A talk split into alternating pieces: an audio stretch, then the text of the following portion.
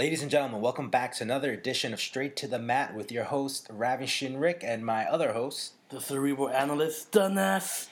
All right, so straight to the mat, we're coming back at you. In the last episode, we discussed AEW and what's going on with AEW and some Royal Rumble predictions. So today's episode, we're gonna do a little follow up here to uh, you know what we discussed last time with the AEW and the Double or Nothing rally that just happened and the new signees. We're also gonna discuss what's going on with the WWE roster, and also we're gonna kind of go into the state of the WWE as well. I think uh, all this stuff kind of just intertwines with each other because they all go hand in hand right now. The wrestling industry, as you know it, is going through a revolution and a change. And with change comes a lot of uncertainty. And I think right now the wrestling industry is in for a big, like, superstar, like, shake up, so to speak. Like a Big Bang Theory? Well, I mean, I guess the WWE would be what came out of the Big Bang, and then all these, all you know, everything else around it, right? Everything else just started from it. You know, AEW uh, specifically is is you know it's just a very interesting time right now in wrestling. You know, what what are your thoughts? Pretty much from what I'm seeing as of late, one thing happens and then something else happens because of what happened before, like a little domino effect.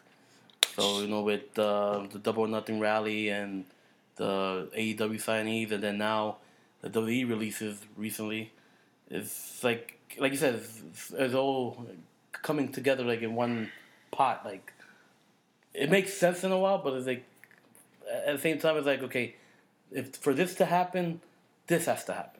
Yeah, I, I agree. So I think right now what's happening is so a there's a lot of speculation, right?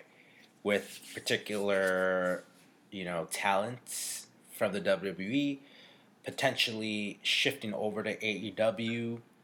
You know, so I think right now, you know, there's there's a lot of, well, is this guy going? Is that guy going? You know, no, this this person isn't happy, that person isn't happy. You know, people aren't negotiating their contracts really. Um, you know, there's just there's just a lot of question marks, right? And you know, none of that was a factor a year ago, right? No one a year ago around this time was questioning whether or not the Undertaker was going to be with the WWE. You know, uh, something you've mentioned is Dean Ambrose, right? Um, you know, we, we discussed, you know, off off air. Uh, you know, we're discussing Dean Ambrose, and I know for you, Dean Ambrose is a big part of this. Yeah, when I first saw the the news, what like a couple weeks ago. Yeah. That he wasn't gonna renew his contract with WWE. At first, I was stunned. I'm like, whoa, like, wait a minute, like, what's going on here? Like, this is all, all of a sudden it's just happening. And then I come to think of it, like, wait a minute, AEW is happening. Maybe he's gonna go to AEW. That's why he's not gonna renew his contract. He's not fully happy at WWE. Another thing could be WWE playing with the fact that there's another organization yeah. out there and trying to get the fans, you know, to think twice, like, okay, what's going on here? Like, pretty much put them like tune in, something like that. You know, because come on, they, you got to try to get ratings somehow. So now with social media nowadays, could definitely boost up your ratings. You know, with something that happens during the week on Twitter or on Facebook. And not to cut you off, unfortunately, I don't think that's actually happening with the WWE with their ratings going up. It looks like the WWE they're trying. ratings, yeah, they're, they're, trying, they're trying, but their WWE ratings are kind of taking a dip, and you know, it, right now it it almost seems to me like they're like in panic mode, and they're trying different things to kind of steer the course, steer the ship in the right direction. And I don't think it's a I don't think it's a thing of it's um a case of too late type of situation. You know what I mean? I think there's plenty of time, but the issue is like, are you going to lose big names while you kind of shift the direction? And you know, let's let's let's use that as a segue to discuss AEW, the Double or Nothing rally. Uh, you know, the new signees, and the releases the WWE releases. We'll, we'll cover the releases r- right after that, but let's just focus on the big, uh, the big Kahuna. You know the uh, The buzz. the buzz, the big catch, and AEW. You know signing Kenny Omega, right? I mean. Well, I saw that coming. Yeah, I think everyone saw that coming a mile away. You know, the, look, the, the cool thing about this is this whole AEW thing. You know, I, the other day I like kind of sat down a little, just you know, kind of just going through my own head and thoughts and whatnot.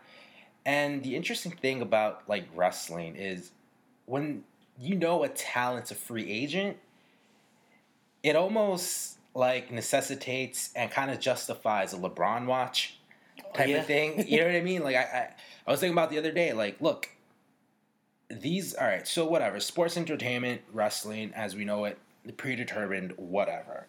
But you know, there's a fan base there, and within that fan base, there is hype because you know there are wrestling fans who probably don't watch sports, right? You know, there are sport fans who don't know a shit about wrestling, right? And then you know you have the fans who are like into everything, kind of like us, Yeah. right? You know, we're into sports. You know, we're into wrestling. Uh, you know, we're into lots of different things, right? So for me, it's a very interesting comparison, right? To take, you know, you take a big name like LeBron James, right? The end of the season, you know, LeBron opts out of a contract or LeBron just becomes a free agent and now it's LeBron watch, right? Everyone's thinking, ah, where's LeBron going to go? Is he going to go to the Lakers? You know, is he going to go to Boston? You know, is he going to go play with the Celtics? Uh, can he land in New York? Right? And, and like, that's kind of like a big hype kind of going on with Yeah, KD, KD, Kyrie, you know, is, is it possible Anthony Davis, you know, like, like there's this hype then there's this feeling where it's like you watch, you know, you, you pay attention to Sports Center every day. You know, you're you're, you're on your, your phone, phone checking stuff. right?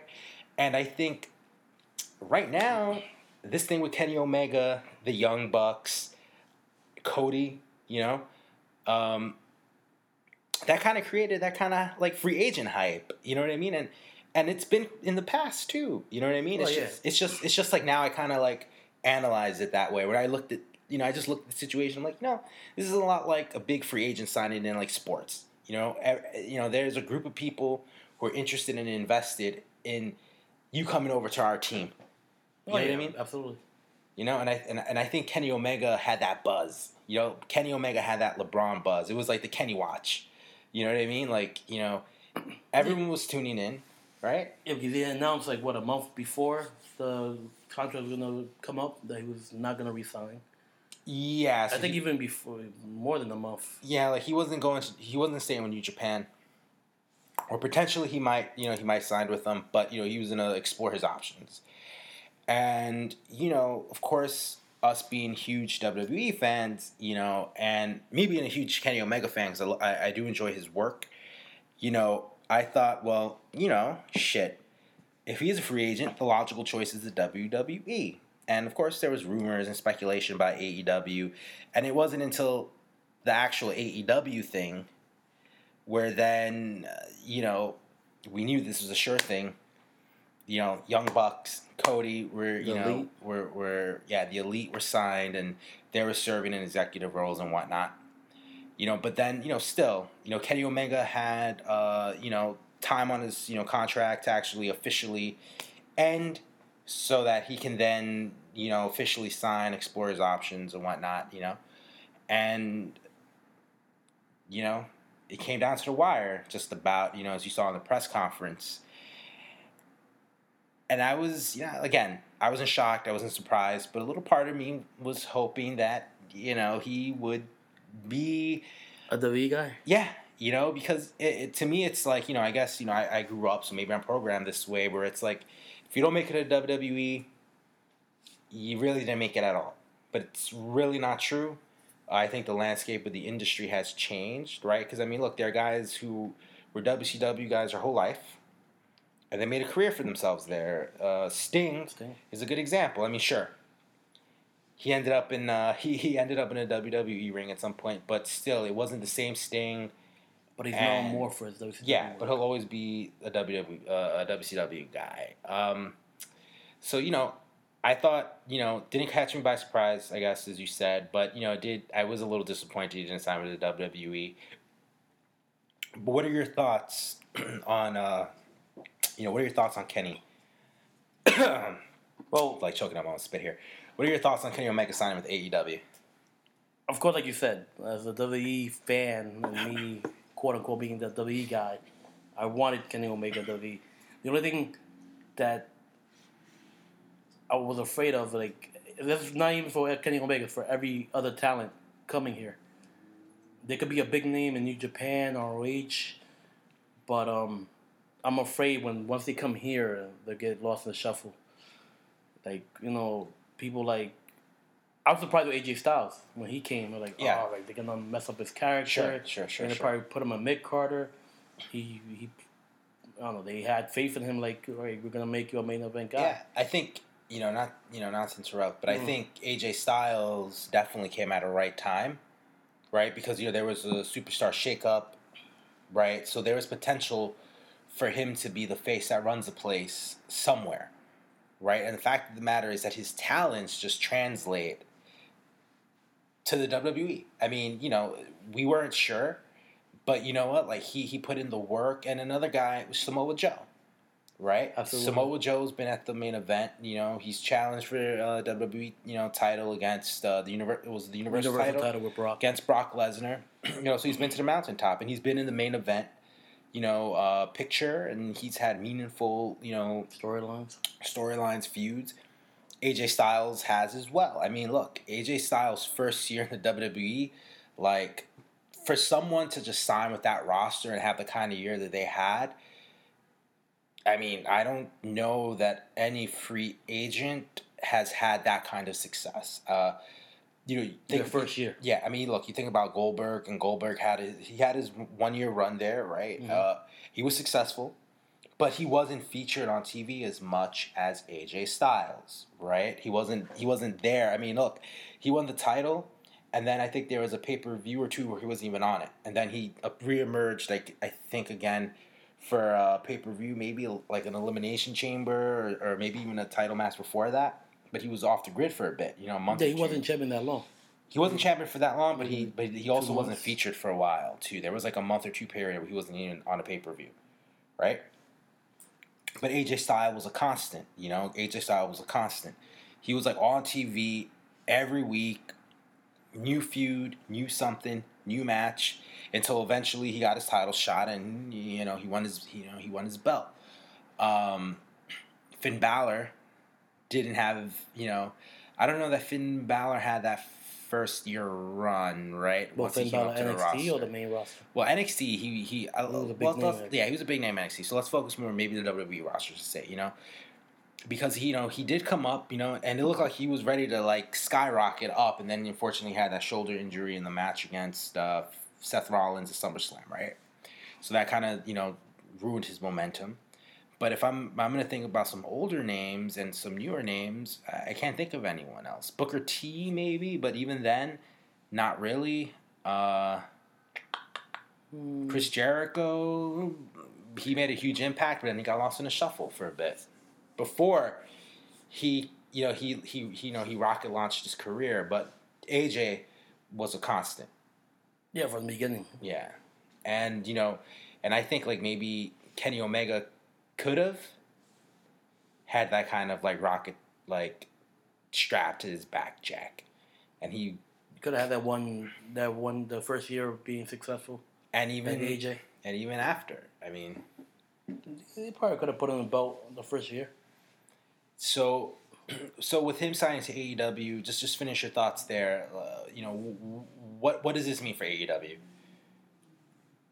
Uh, I believe, besides Chris Jericho being a big name signing, Kenny Omega is like right now the the guy of the wrestling industry. Yeah, So having him signed to AEW is big, and not to overshadow Chris Jericho, but Kenny Omega's still in his prime. yeah, and, and he does. I think I think Kenny Omega overshadows Jericho by a long shot because exactly. And it's not because said. of age; it's just that It's just- he's just a household name. yeah, he's just in the prime now, and he's a he is he is a, com- a known commodity. I don't know that he's like a super household name. I think within the hardcore wrestling base and community, Kenny Omega's huge, and I think Kenny Omega will be bigger now that AEW is a thing, and there'll be more more eyes and exposure pending where they land with the TV contract. Yeah, because they need that big name to attract you know, those networks Viewers. and also attract the viewers. Yeah, So having Kenny Omega, like you said, known to the wrestling community, those hardcore fans, that's definitely a big plus. Same thing adding Chris Jericho.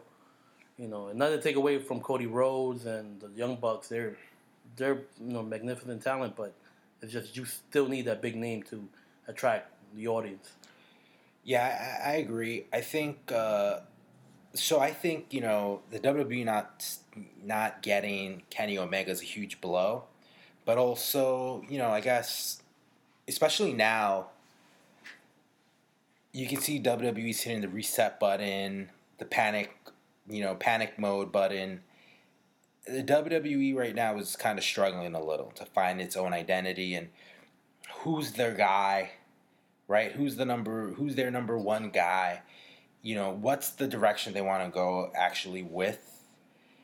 And I think a you know, and I think Kenny Omega would have done, you know, would do great business there, much like AJ did but there's also a possibility where maybe that doesn't translate right necessarily but i think at aew you know he does land there and he is their number one guy You Oh, know, absolutely. he is their number one guy and he's also serving as a role of uh, executive vice president too right? So you can see that there is some you know there's some real interest there. There's real value in him there. And you know i think kenny omega is a wrestling mind that is you know way above you know the standard wrestling mind. Like if you look at some of his matches even when you watch uh, being the elite on youtube you know you can see you can see that this guy is he's got there's something there. You know what i mean? Where this guy can be a superstar anywhere he goes you know? And one of the things to his credit i mean he was in wwe developmental. Mhm. he left on his own accord and he made himself a household name uh, you know or at least a name the business on his own right? Like you know uh, so you know he's he's definitely going to be the number one attraction but that's a huge loss to the wwe Yeah, I thought Triple H was gonna pull it off, but yeah me too I, I thought so too but it's funny because like if you watch the videos on youtube for being the elite Mhm. the, i think frankie kazarian was playing the character of triple h in those videos Mhm.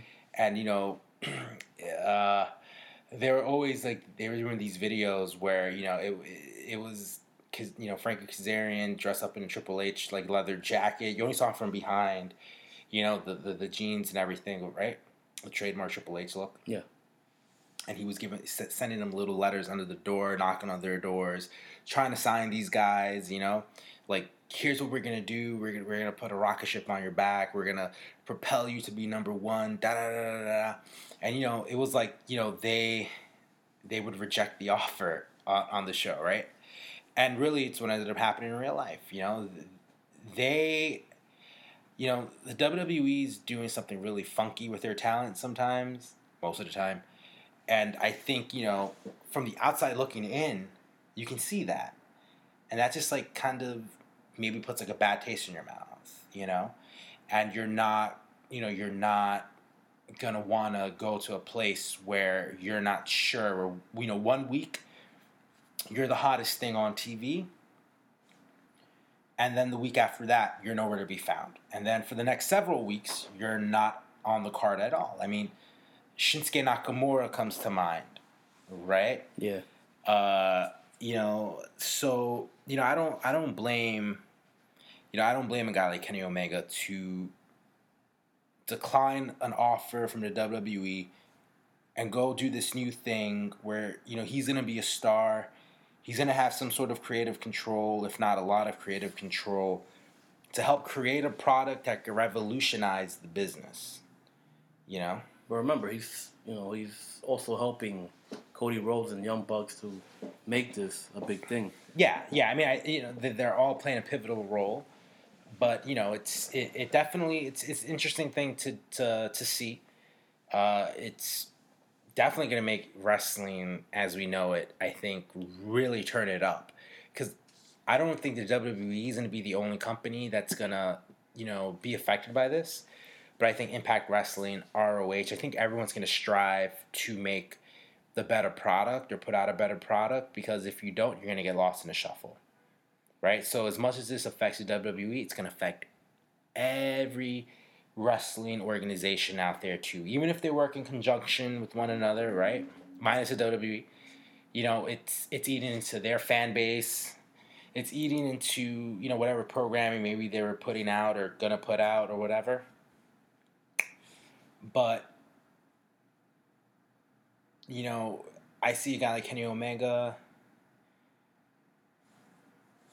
He was like, you know, look, he he basically said he was wooed by the WWE, right? They were nothing but professional. They were willing to give him everything he can need or want to come over, but he ultimately made that decision, right? Where AEW is going to be his home. But now, what I say to you is Kenny Omega did sign a contract, right? Mhm. Contracts do come up. So you saying that he could probably be a WWE later on. So you're following him adrift. So what I'm saying is, look, even LeBron James signed a long term deal with the Miami Heat, Mhm. but LeBron opted out. So who's to say? You know, Kenny Omega, I think, is probably like in his, you know, late, you know, mid 30s, late 30s, maybe, but I think it's more I like mid 30s. I think lower thirties, but I could be wrong. Yeah, so lower 30s, mid 30s, right? So there's time for him, you know, even if he's like 38, 39, 40. I mean, Yeah, because he probably AJ. signed. Uh, I'm not really 100 percent sure. He probably signed like a four year deal, yeah. And yeah, like and that's what I think. That's what I was going to say too, yeah. and four years goes by like that. Fast. But who's this and also who's to say that AEW thrives? That's another thing, Right? That's the other thing, right? No, they still don't have no TV deal. But they'll get one. Oh, you know, they'll, eventually. they'll get one. But you know that that's the other thing I was gonna say. So Kenny Omega signs AEW, but you can never rule out that he won't show up in WWE TV some in some capacity, whether it's some sort of like cross promotion thing or actually signing a contract with uh, the WWE. Business has a way to sour people. Do you know what I mean? So I say never say never. oh no, absolutely. You know, but uh, Like funny that you say that. That you know he'd be in WWE in some way or form. Just recently, they got like former TNA guys. yeah, yeah, yeah, yeah. Yeah, I was yeah, I was surprised. Well, I heard about it or read about it a couple weeks ago. Well, Abyss, he, That one I knew, He's, then now, he's now back. yeah, I didn't know about Daivari. yeah, Daivari. Yeah, Yeah, so they're all they're all now there being you Backstage know backstage roles. So I don't think Kenny Omega signs with the WWE at some point as a backstage role, but you know he'll I. I don't rule out that maybe there is a possibility that one day he does potentially go over. But I guess well, it, it all depends on what business AEW uh, makes, right? So So in order to see that, we gotta, you know, not hope, but to see where AEW stands. Yeah, yeah, yeah, of course. Um, so now the other thing is, so one of the other big signings there is Chris Jericho, right, and the Young Bucks too, right? Uh, Cody, right? But who do you think is the face of AEW? Are is there a face? Are there many faces? Like, wh- what do you see? No, there's, there's a face, and I think right now, going with the momentum, it has to be Kenny Omega. Okay. Kenny Omega is the face of AEW right now. But even a guy like so, I'm gonna I'm not ruling that out, right? I, I think that that is Again, that is that's my thing. opinion. Yeah, no, no, that's fine. But what about a guy like Hangman Page, where it looks like they're trying to like. It, it looks almost to me. It seems like with Hangman Page, they're trying to create. You know, like, you got to have more than one face. I think, right? When it comes to starting up a new company, right? So I, I- I feel like if we're gonna name some faces, they're definitely gonna have a few, but I think Hangman Page is gonna be showcased. You know, he's got the looks. You know, he's working on I, you know, to get his physique better, as he had mentioned at the rally uh, against the match against Pac. And you know, so I won't rule out that it's there's not going to be more than one face, Uh, you know, I think you know, I think it's interchangeable. I think Kenny Omega, the Bucks, Cody, Jericho, Hangman, they're all the faces of uh, AEW. So I don't know. If I don't know if there's going to be just one. You know, so. Well, again, it's hard to you know try to really establish that right now. But looking at these rallies and you know looking at, at tweets and Facebook and also on Instagram, yeah, you're right. They're not relying technically on one person to be the face of the company, but they have. Yeah, you're right. They have to, you know, rely on a team, especially on a new company starting up. Because if they focus, you know, everything on Kenny Omega and Chris Jericho feud, starting it up, and I'm not gonna say that feud is not gonna be successful. It's just that you need other things to make it a whole. Yeah, of course. Uh, I agree. And once they once, that all comes together, you know, once once they do that, once once they get everyone, you know, that that I guess is AEW and they do build up that roster, it's gonna be interesting to see. You know, it's gonna be interesting to see. You know, I one of one of one of the things I guess that we have to look into is the new signees, the roster, right? Because without a roster, you can't do anything, right? You can have all the talent you want in the world, right? All, all the top names, right? You can have your Bucks, you can have your Codys, you can have your Hangman Pages, you can have your Chris Jerichos, you can have your Kenny Omegas, right?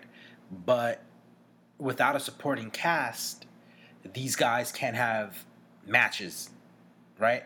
Absolutely. that don't become stale, don't become boring. If they're constantly wrestling each other, that's not really going to uh, draw in the viewers, right? So, you know, they've gone out of their way to sign not necessarily just um, household names, Mhm.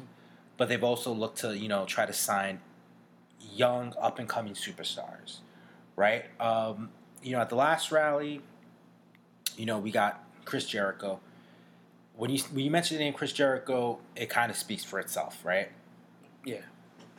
Um, yeah, but once yeah, Chris Jericho's been in the business for years, so once you hear that name, like okay, he'll bring the experience that most of these other young up up and coming talents don't have, and that will, in my opinion, will make AEW successful.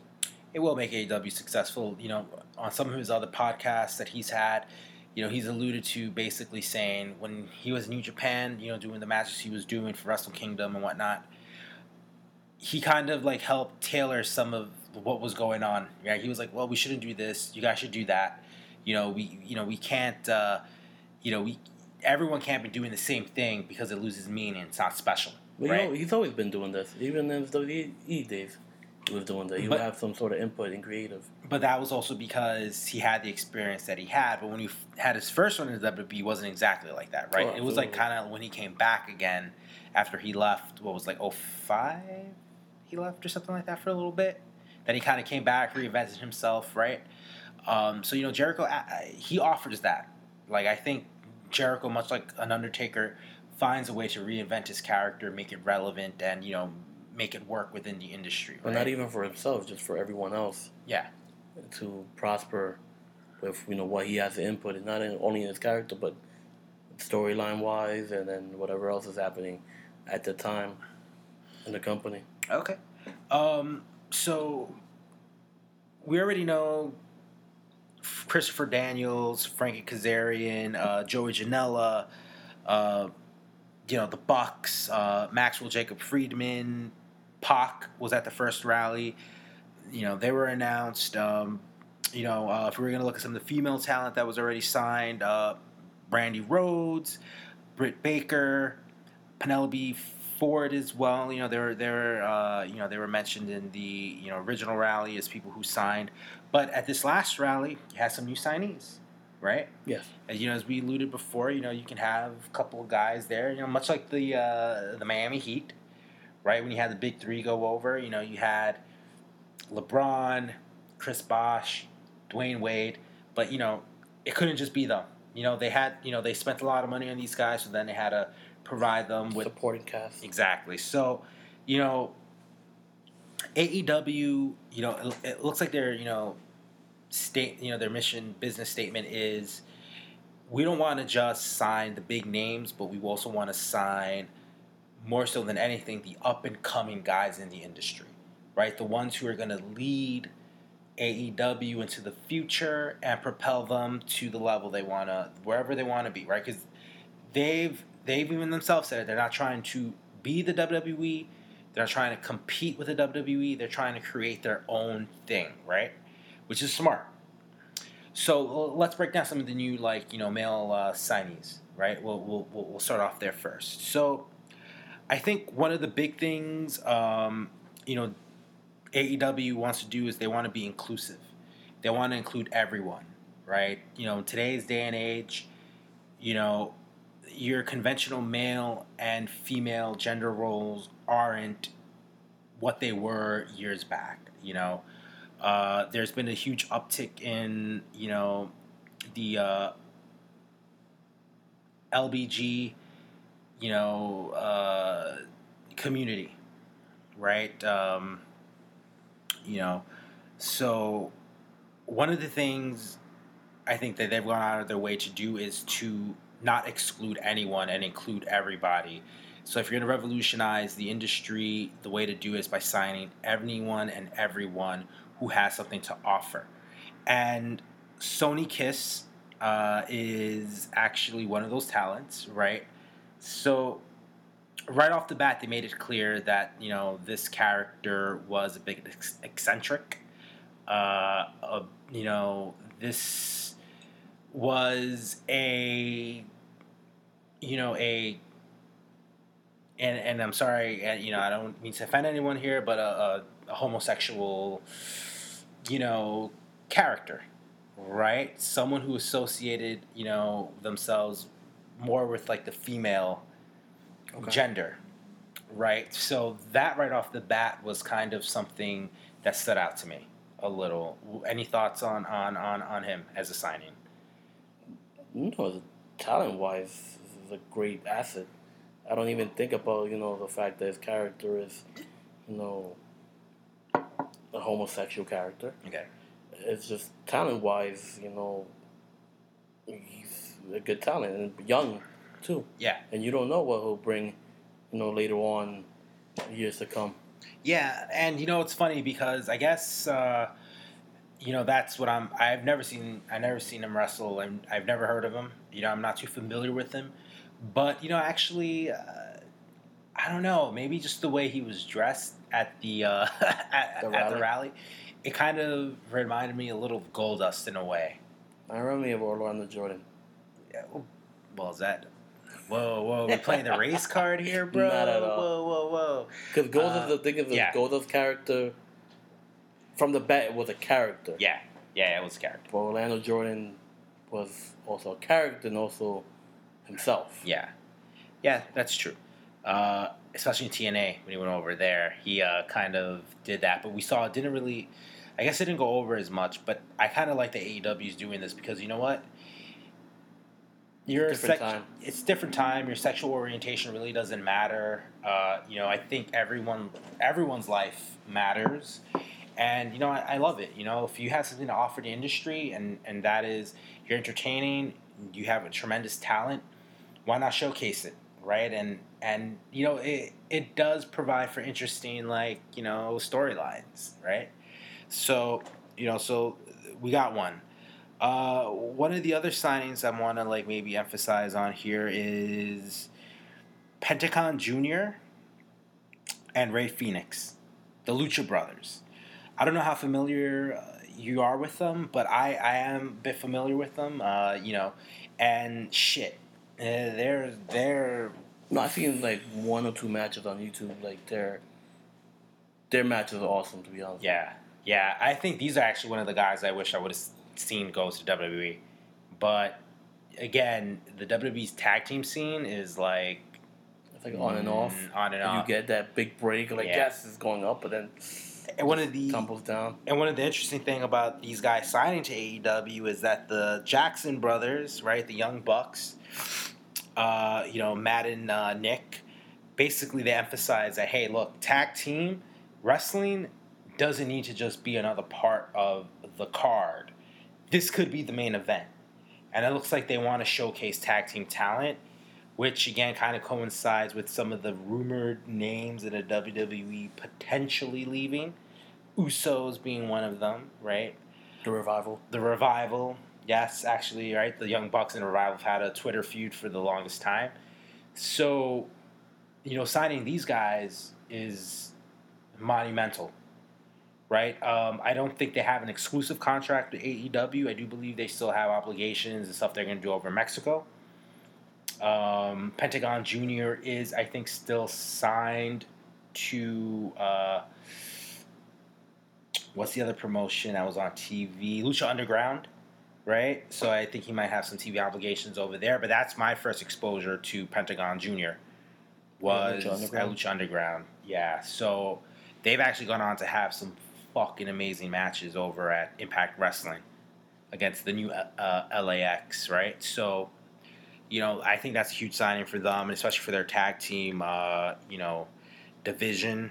So you're saying having them in AEW right now will attract other tag teams in the industry? I think so because again, right? Isn't if you've done it all already, you kind of want to try something new sometimes, right? So potentially, this is a way to lure other tag team talents. Um, they've also signed uh, Trent Beretta and uh, Chucky T, who are like uh, I think they're tag teams like best friends or whatever. So you know, I've you know Trent Beretta has been in New Japan Pro Wrestling, uh, you know, WWE, and part of the Dude Busters.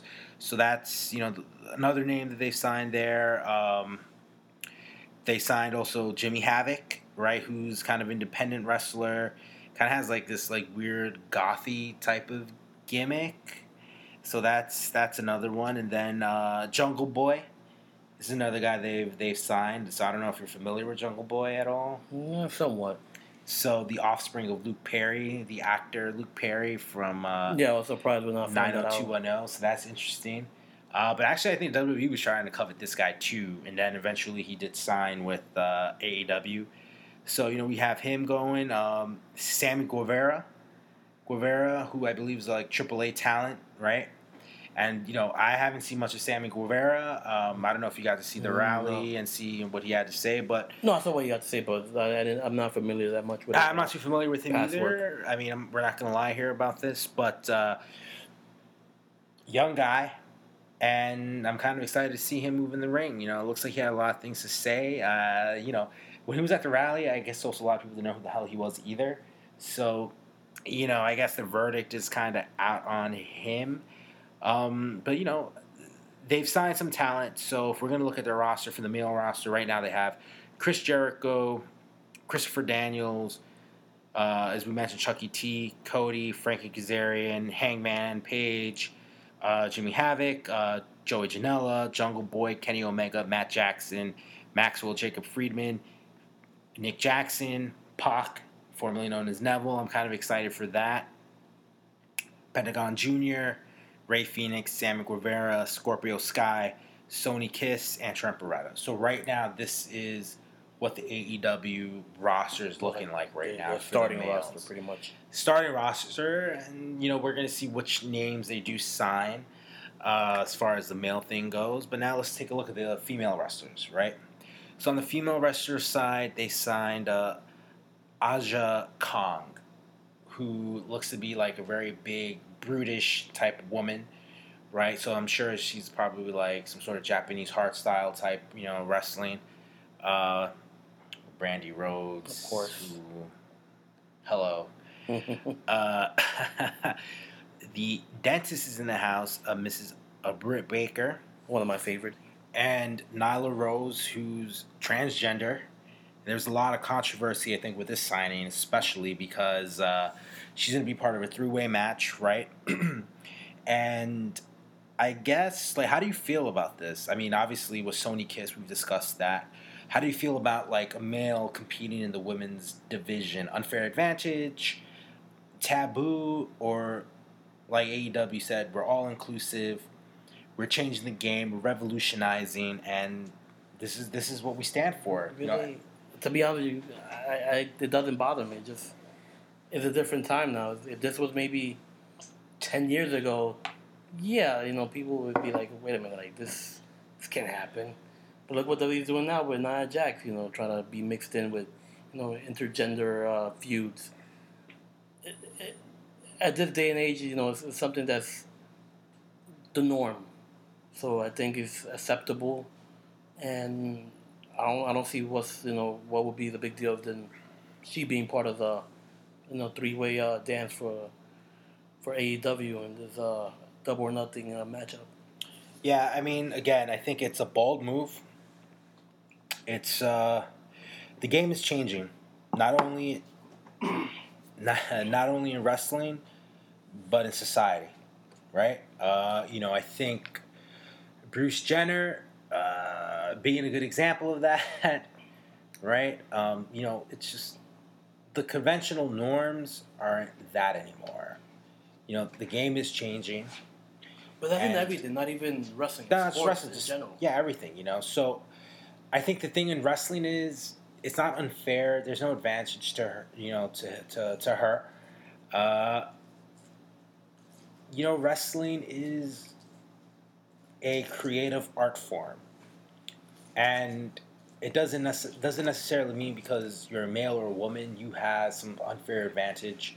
In wrestling, whatever's hot, whomever's hot, that's what matters, right? Look at Chyna. Chyna went up against some guys, right? She was I- INC champion, right? First woman in the Rumble. Yep. And Nia Jax, similar thing this year, the Rumble. Uh, looks like she's going to be competing in some intergender matches. So they're basically kind of saying, hey, Nia has just as much chance to win the Rumble, to beat a Dean Ambrose, as much as the male, right? So, you know, I think the wrestling game is changing, and even the WWE is not acknowledging that, right? So, you know, kudos to AEW for, you know, showcasing that, you know. Um, so, we have Kylie Rae, Penelope Ford, uh, Yuka Sakazaki, right? I probably just butchered that name, right? Um, but th- this is rounding out the women's roster. So right now they, they do have some.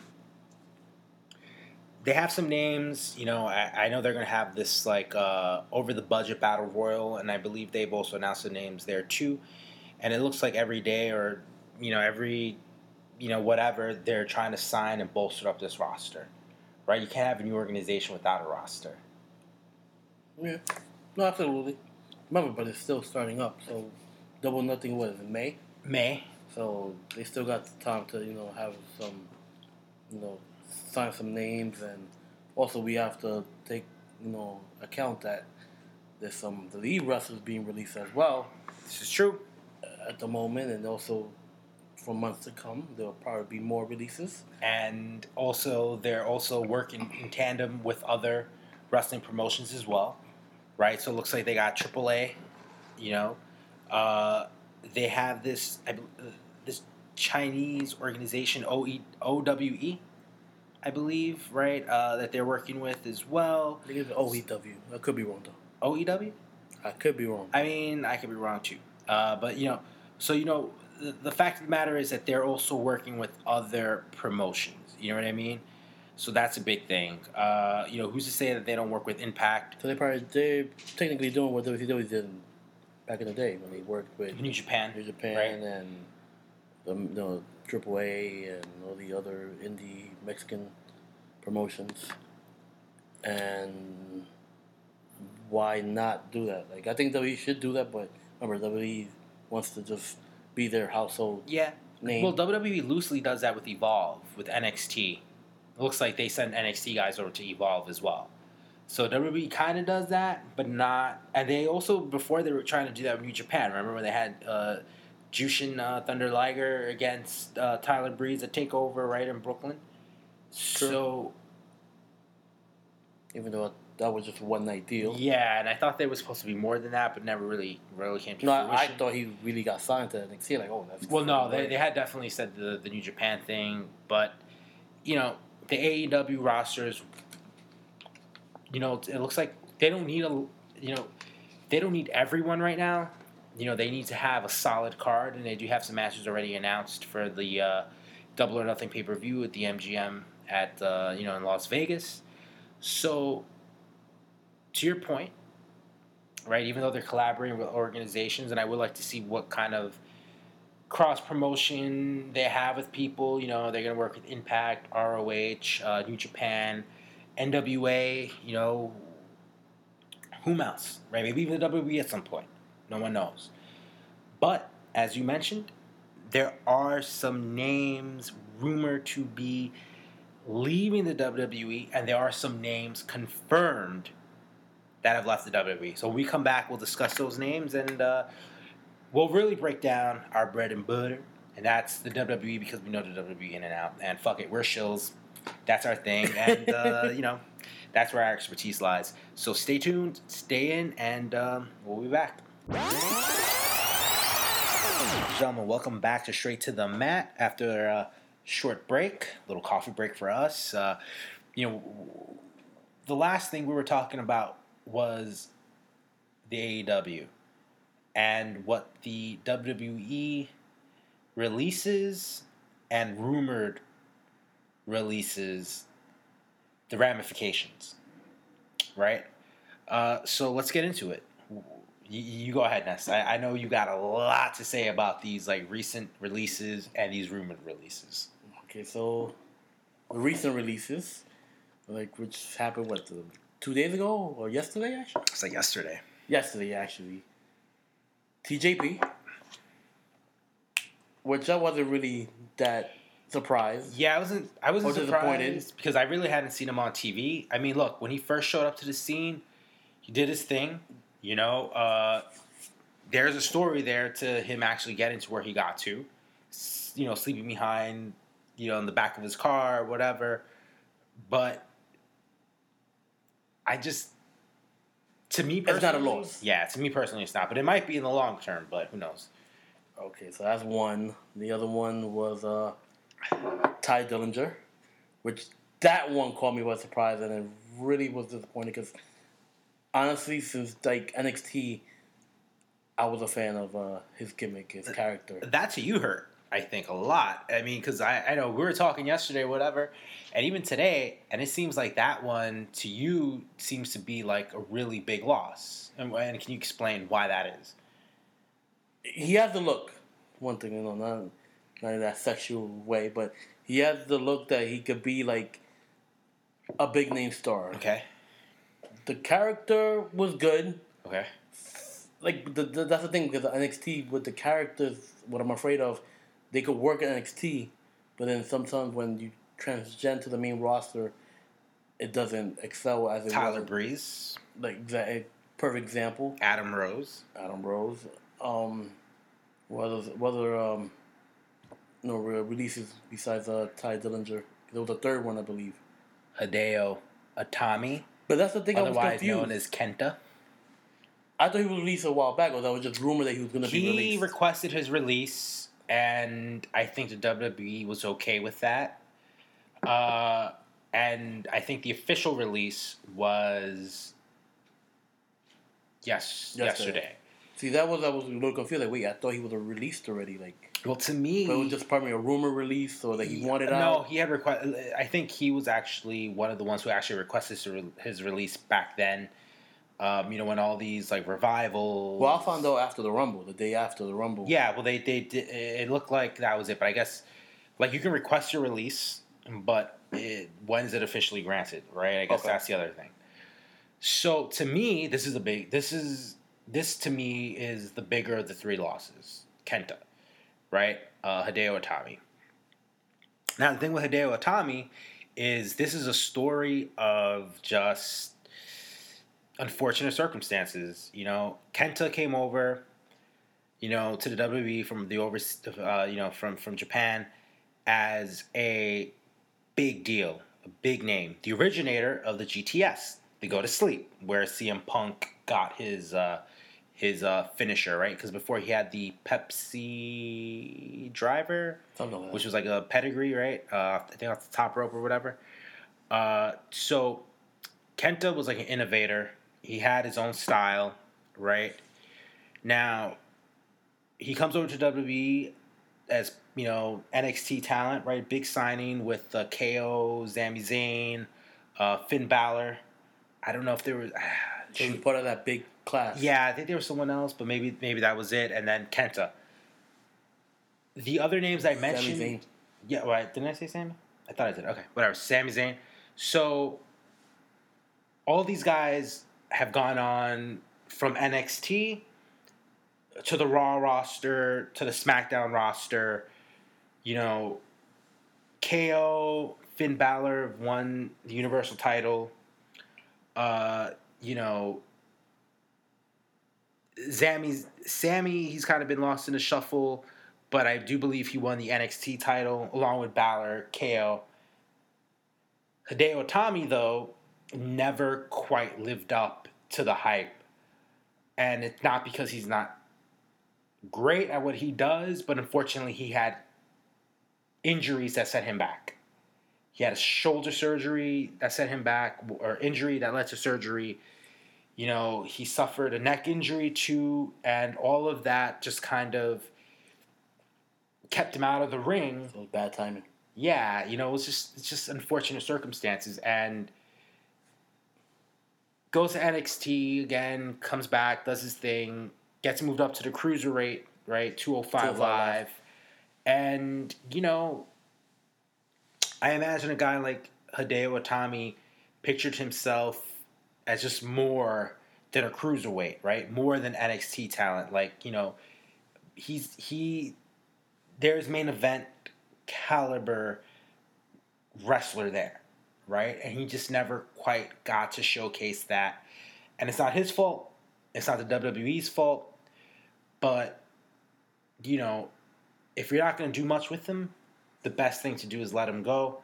And the WWE granted him his release. Yeah, especially if he wants to, you know, out of this contract. Um, honestly, yeah, I knew he was a big name, a big deal when he first came along. Um, unfortunately, again, the injuries set him back, and then recently when he came back, the last injury, I was surprised because he was, to me, he was a little bit out of shape. Yeah, he looked a little Um, flabbier around the uh, midsection. So, and they had him at 205 Live, which to me, like, I'm not saying 205 Live is not great, but like, why? Like, why 205 Live? But looks like he fits. eh, Look, if you look at his body type and everything, it looks like that's where he fits. You know, the WWE did make a conscious effort to promote some of the 205 Live guys and put them into the, you know, Raw, SmackDown. Uh, you know, these guys got the call up. Um, Mustafa Ali's been pushed on the SmackDown roster, uh, you know, up until his injury with the concussion and the eye thing.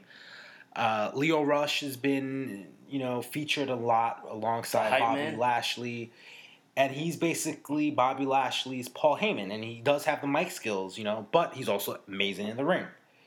Um, you know, but Hideo, like, you know, I think he could have made it on the roster, but again, there is an overabundance of talent right now in the WWE, and not everyone gets to shine, right? Not everybody gets to get showcased, and unfortunately, people get lost in a shuffle. Kenta was one of those, right? Hideo Itami was one of those. To me, I think he acts for his release because of AEW specifically. I mean, unless he goes back home overseas.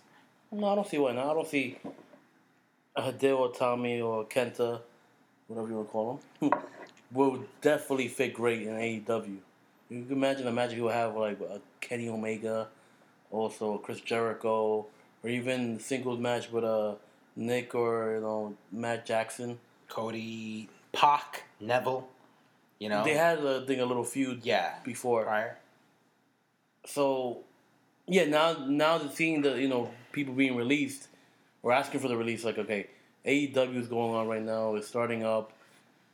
Nine out of ten probably this person being released by WWE is going to go on to AEW, which I don't blame them. Yeah, of course. The new big thing. There's a lot of money there. Probably more money than ROH. And more exposure. more money than Impact. Yeah, there's a lot of hype around it. And look, and today we live in an age of social media, and the internet is everything. So the internet is a tool for advertisement. And you know what?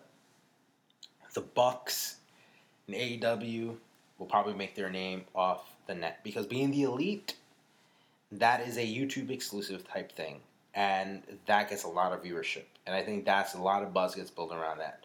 So I think that you know, in today's age, you know, you don't need to be in the WWE to make it, you know, and I think you know, these guys know that, and they know that there is a bigger scene out there today than there was a couple of years back.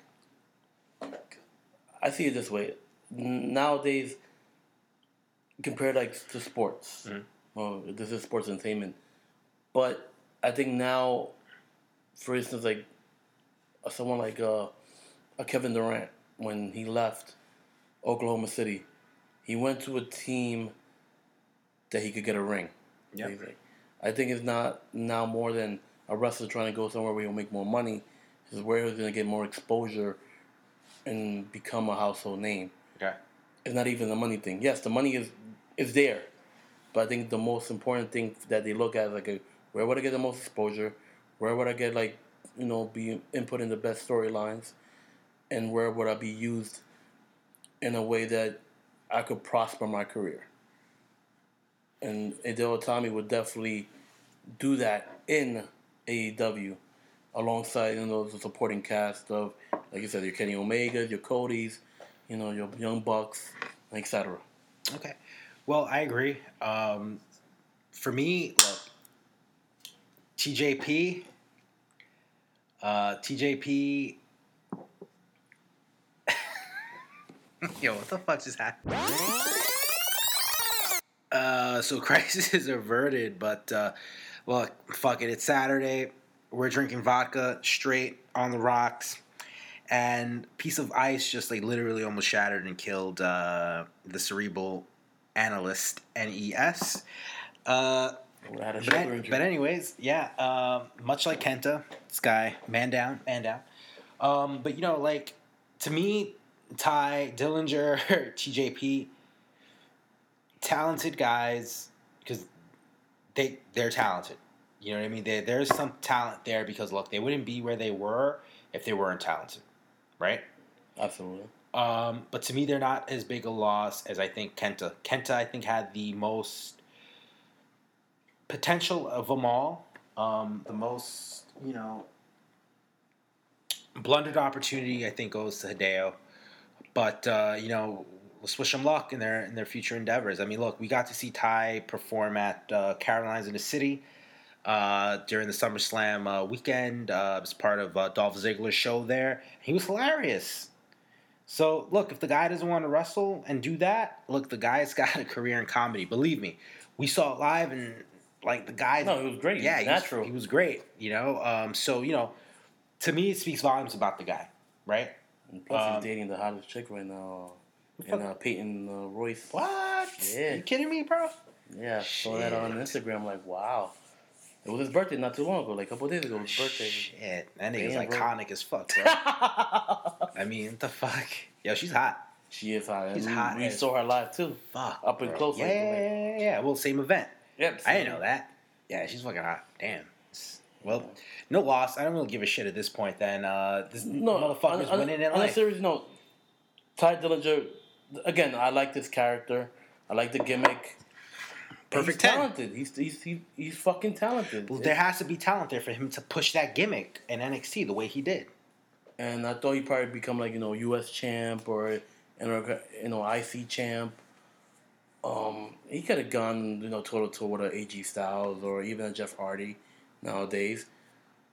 Well, of course. I mean, look, they got Mustafa Ali essentially doing that on SmackDown. That surprised me, and that and I'm glad they're doing that because if they would have put Mustafa Ali on SmackDown and just be a like a low card or mid carder, you know, like you you expect that, but Sure. to put him on the main roster, I'm like wow, like and he he he does have talent, and you know people were saying I, I know I read online like oh but he's a 205 guy, he's a cruiserweight, he has no business you know being there with a heavyweight like Daniel Bryan But- whatever, but Daniel Bryan not even a heavyweight. yeah, he's not even a heavyweight. And I mean, what about AJ Styles? He's not really heavyweight. How about you know? How about some other you know? How about some other non-traditional heavyweights have gone to to have success? Shawn Michaels, Rey Mysterio, Chris Benoit, Dean Chris Malenko. Jericho. You know, Dean Malenko too. But I'm talking about guys who've gone on to win the heavyweight title. See, see that that kind of annoyed me when I read that, and then I see like you know other people posting and stuff like that, because not to say that I'm a ser- well, serious wrestler. I've just I've just been watching wrestling on the long run. You have all these you know new fans that say, "Oh, like he, he don't belong there. He's a cruiserweight. He don't belong in a main event storyline." You know, with a Daniel Bryan or Jeff Hardy, even a Samoa Joe. But the thing is, you had to you have to change it up. Like now, you could have like a light heavyweight go against a heavyweight for the world title. Well, I mean, let, us look at let's look at let's look at guys like Seth Rollins. I mean, yo, the dude before he actually got to the WWE was not physically that imposing. Even when he was in FCW, he was not that muscular a guy. Even when he was with the Shield at the beginning, he wasn't that muscular, right? But look, the guy is a main eventer. So if you're talking about this guy and that guy doesn't deserve it, well then you're also referring to a guy like Seth Rollins, right? Mm-hmm. I mean, look at Dean Ambrose. Dean Ambrose gets injured, comes back, and is like in the best shape he's ever been in, right? And since we're talking about releases, Dean Ambrose, right? I mean, come on. This is the next big name that potentially may be a free agent. I kind of think it's part of a storyline. I could be wrong. No, I think it's a storyline too. But I also don't want to see him leave because I know there's a lot of potential there. You know what I mean? But if creatively he's not happy there, then the man should be free to do what he wants. But if we're looking at guys who are also not your traditional heavyweights, and Dean Ambrose is another guy too. World champ. the wrestling game has changed. The body type has changed. You don't need to. Guys like Shawn Michaels, Bret Hart, Chris Jericho, even Rey Mysterio have changed the game. You don't need to be 6'5, brother. 300 something pounds, dude, to be the WWE champion, brother. You understand what I'm saying, dude? Like, you just need to be good. You just need to be you just need to be at the top of your game, deliver, perform, and have fans like want to see you. Kenny Omega is not a heavyweight. No, absolutely not. He was like a junior weight, and then he went up to be a heavyweight. Finn Balor, same thing. So like you're these people who are saying the same shit are talking shit about a heavyweight like Brock Lesnar. Right? I'm guessing they have that mindset that you have to be a certain look or a certain, you know, physique to be at the heavyweight, you know, storyline or and just be considered to be in that caliber. I just think that's some bullshit, bro. And that's why that's why that's why that's why all this turmoil exists in wrestling. Because the fans want one thing, but then they're saying another fucking thing. So they're undecided. They're fucking undecisive. And when you give them what, what, what they want, then they don't want it anymore. When they're force fed something, they want this other thing. And when that thing doesn't work out, they're like, oh, boo, boo, boo. I mean, what the fuck? You know what I mean? And, and that's you can never satisfy. no, It's like a needy girlfriend. yeah. You know what I mean? And look, I mean, unfortunately, that's the reality of wrestling. There, oh, there are just so many top spots. You know, and the WWE is oversaturated with too much talent. I think personally, and we've had this discussion before. And I and I feel like that's why all these guys are asking for their releases. I They're- mean, they're not being showcased. think about this, right? If we look at AEW's roster as it is right now, sure, they got the Young Bucks, they got Kenny Omega, Jericho, Cody, the Lucha Bros, right, and Rey Fénix, Pentagon Jr. Aside from that, they've signed a bunch of nobodies. Really. Bunch of nobodies. Now, let's look at the WWE. I'm to only name a couple of guys out of all the guys I have, right? And tell me if this, if you were starting a wrestling promotion, I name these guys, right? Tell me you don't already have like what could be the greatest thing ever, as long as you have the great, the creative, and everything behind it, right? Number one, Jeff Hardy. Number two, EC3. Number three, Ricochet. Number four, Seth Rollins. Number five, Brock Lesnar. Number six, even though he's taking a back seat because he's the mayor, Knoxville County, Kane. Right? Agreed. Let's go. Uh, let's go, women. Charlotte Flair, Ronda Rousey, right? Um, let's let's what what's Becky Lynch, you know, Asuka, right? Um, Rey Mysterio, The Undertaker, right? If you want to even go a little bit more old school too, I mean, let's go Shawn Michaels, Triple H, right? Okay, let's take it back. Let's name some newer talent, right? Um, mm, I don't know. How about a guy like a Rusev? You know what I mean? Mustafa Ali, Mustafa Ali, Samoa Joe, Buddy Murphy. Buddy Murphy, like Randy Orton. Right there, you already got yourself like a little a little roster. You know what I mean? I mean, there's an overabundance a, an overabundance of talent there. Bobby Lashley, Finn Balor. Like, how can you? All these guys I just named are like, and and and women. These are top talent people. But you can't feature everyone at the top. Nia Jax. I mean, she's good, bro. I don't care if she hurts people, whatever. Alexa Bliss. I mean, She's hottie. love her. But my example is this is such an overabundance. We're living in such a like crazy time because prior to AEW, everyone's goal was WWE. No matter how good the indie scene is right now, no matter what ROH's got to offer, no matter what New Japan's got to offer, no matter what like Impact Wrestling's got to offer, you have NWA with some decent talent, but still, no one's trying to strive for that. Everyone's striving for the WWE. Aleister Black, Johnny Gargano, Tommaso Ciampa. These are just names that I'm talking. Like anyone that I just named can be your heavyweight champion. Anyone I just named can be your INC champion. You know, your U.S. champion, Shinsuke Nakamura. You know what I mean? Like, if you just took those people and just started your own wrestling promotion, what the hell? You, you have You'll have a successful a- uh, you have yeah again with the right creative the right like purpose and direction but you can't have so many people on your roster and then believe people won't get lost in the shuffle you can't showcase everyone it's not having that much people in your roster. I know what the WWE's trying to do. They're trying to get every name possible so other promotions can't play with them. those toys Exactly. But again, they hurt themselves because they cannot showcase they do everyone, in a, you know, on a Raw or a SmackDown. That's why they had to bring up a crew, you know, the cruiserweight division with 205 Live and with NXT. but but aside from that it's also the reason why so many people are asking for their release Again, like because not everyone has the same opportunity like I said earlier, I don't even think it's a money thing now anymore. it's not It's just exposure. Like, where would I get the most exposure? Where am I gonna be used?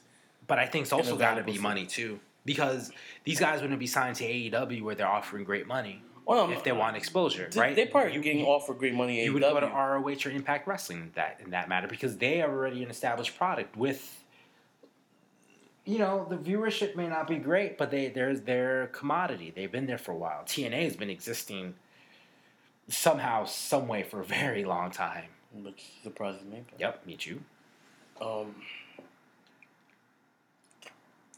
it's, it's, it's hard to say to be honest. It's just it's like a, it's, it's no yes or no or black or white in this because to us since we grew up watching WWE, for us WWE is like The thing, the, the, yeah, place, the place to be. the only. But again, like going back to Kenny Omega signing with AEW, I think signing with AEW was the best choice for him because he was probably afraid of losing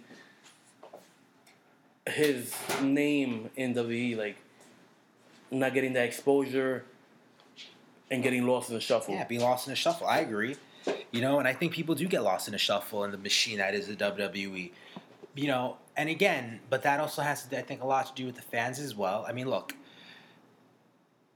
No, more creative. the well, creative too, but another example is, you know, on Raw, that like on Raw, that crowd wasn't really all that thrilled with all these amazing call ups that they had Monday.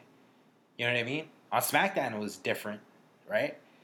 But the fact of the matter is, look, with such an overabundance of wrestlers and talents, these guys are going to want to go somewhere else and shine if they're not getting the proper treatment. And look, like Dean Ambrose, for example, I can understand why that guy might be frustrated. I mean, looking at his character, he's just like really doofy and over the top. Like if I had to like look at the the three members of the Shield, Dean Ambrose is the weaker link, not because he's not good, but because his character is kind of annoying. It's too doofy, too over the top. And when he came back and he became a heel, he had this edge to him. No pun intended to edge. But he had this edge to him that was like it was intriguing. It went with him. You know, like I th- like for some reason I related more to that persona of Dean Ambrose than his prior incarnations where he was the the lunatic, right? You know, and then even then they found a way to make his character doofy. You know what I mean? So if he's not if he is not like fulfilled creatively, I don't blame the guy for asking for his release. If in fact this is a real thing and not a work based on everyone's asking for the release all of a sudden.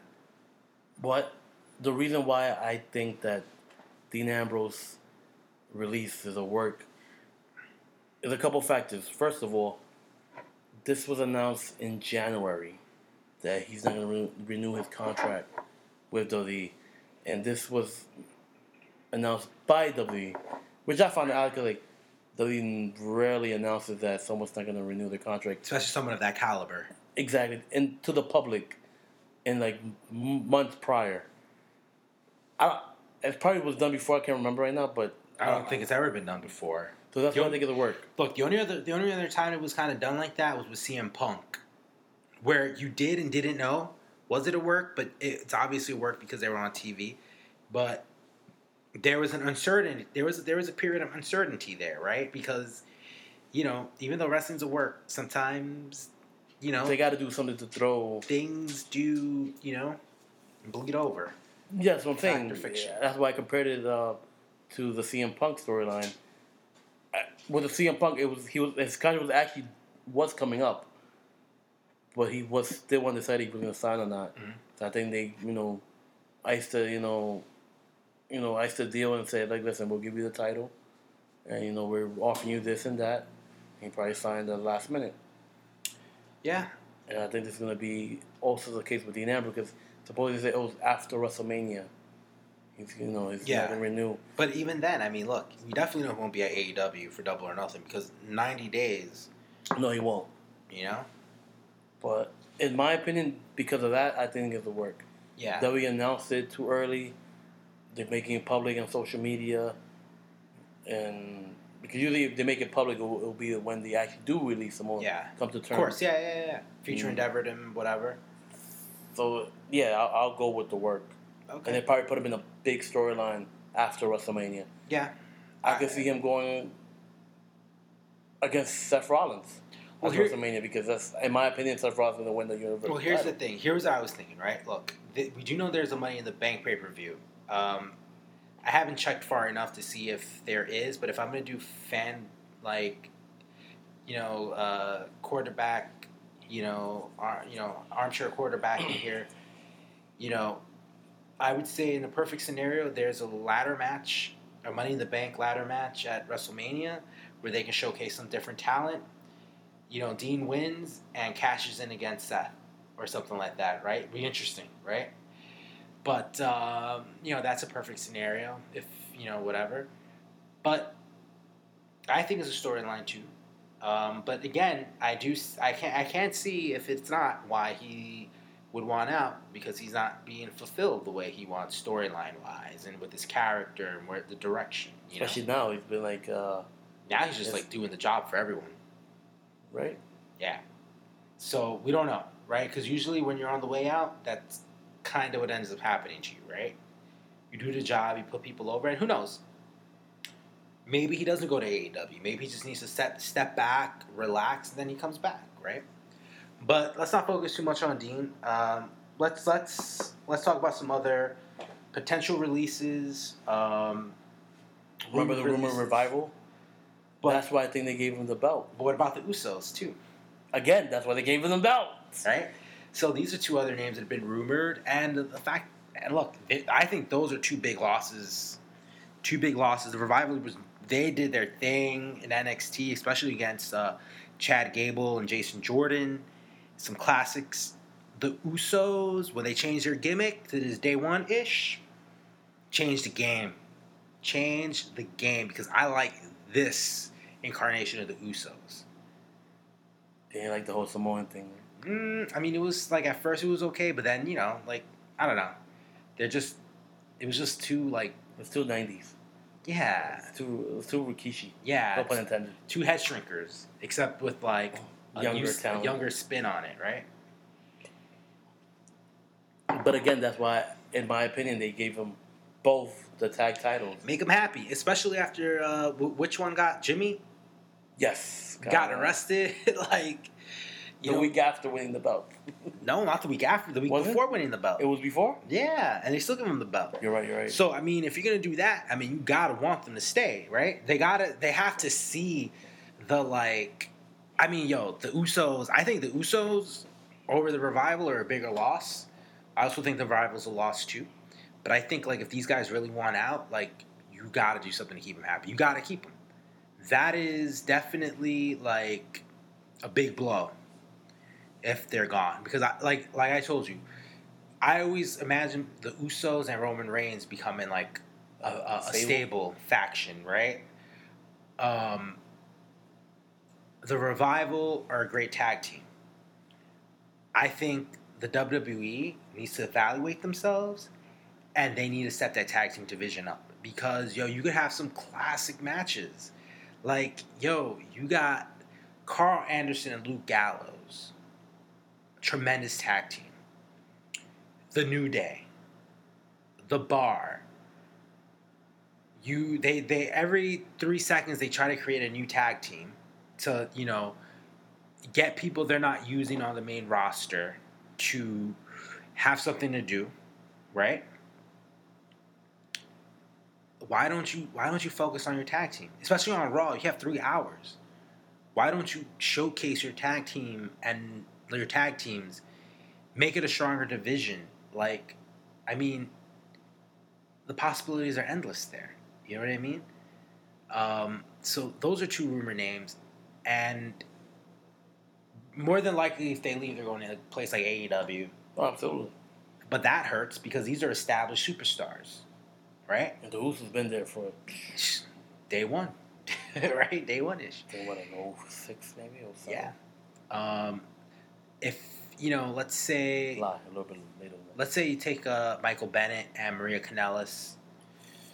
Not a big loss, right?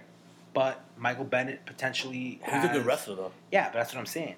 Potentially, there's a lot of untapped talent there that you can have. Why burn bridges? Why just like? I mean, look, in, in wrestling, someone always has to do the job, right? Someone needs to do the job. But why not balance it out? You know, give the guy a couple of wins. You know what I mean? Give him a couple of losses. But why sign these guys just to sign them, right? And that's probably why these people want to leave because they know there's money in the indies. They they know like if they go to TNA, uh, ROH, they don't need to exclusively just be exclusive to them, and they can also do things on the side, right? Uh, what about the Undertaker? About this huge thing with the Undertaker, where potentially the Undertaker is taking bookings at signings because he's not happy with the WWE, right? Um, maybe he signs with AEW, right? Maybe it's like you don't have nothing for me anymore. Well, you know what? Okay, let me do this. It's not the first time the Undertaker's disappeared from the WWE scene, right? I mean, he did it when he was happy with creative. He comes back as the American Badass. So it's not the first time, but like, dude, if this guy's not happy, it, it, uh, it you know it begs to ask the question of why he's been there for this long. Are there still things that he feels like he has to do to prove, Are there new competitors and challenges that he wants to pursue? Is the WWE not offering him what he wants? Is it like, does he want to come back full time? Does he want to wrestle more than once a year? You know, like what exactly is happening that, you know, potentially that's a rumor, right? It's rumor. It's rumor and innuendo, right? Um, and I don't know. Is that a thing? Is it is the Undertaker not happy with making a lot of money for showing up once a year at this point? And should he be wrestling more than once a year? No, he shouldn't be wrestling. Yeah, I don't think so either. He's great, but I don't. Yeah, because the Undertaker, he's the Undertaker. Like you know, you can't. I don't. Even, I don't even think you could say anything bad about. You can't kill what's not, what's already dead. You know, and then when everybody sees, you know, here the Undertaker, you automatically think WWE and WrestleMania, and not having a, the Undertaker in the WWE is like, even at at this point of his career, like it's just a major loss. It'll be like, okay, if Undertaker's not happy and he leaves to go to another promotion, especially like a AEW, something is wrong in WWE.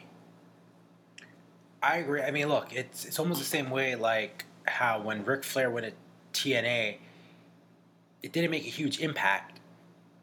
Get it? Um, you know, you knew the only home for Ric Flair at that time is the WWE, and it was time for him to step away, right?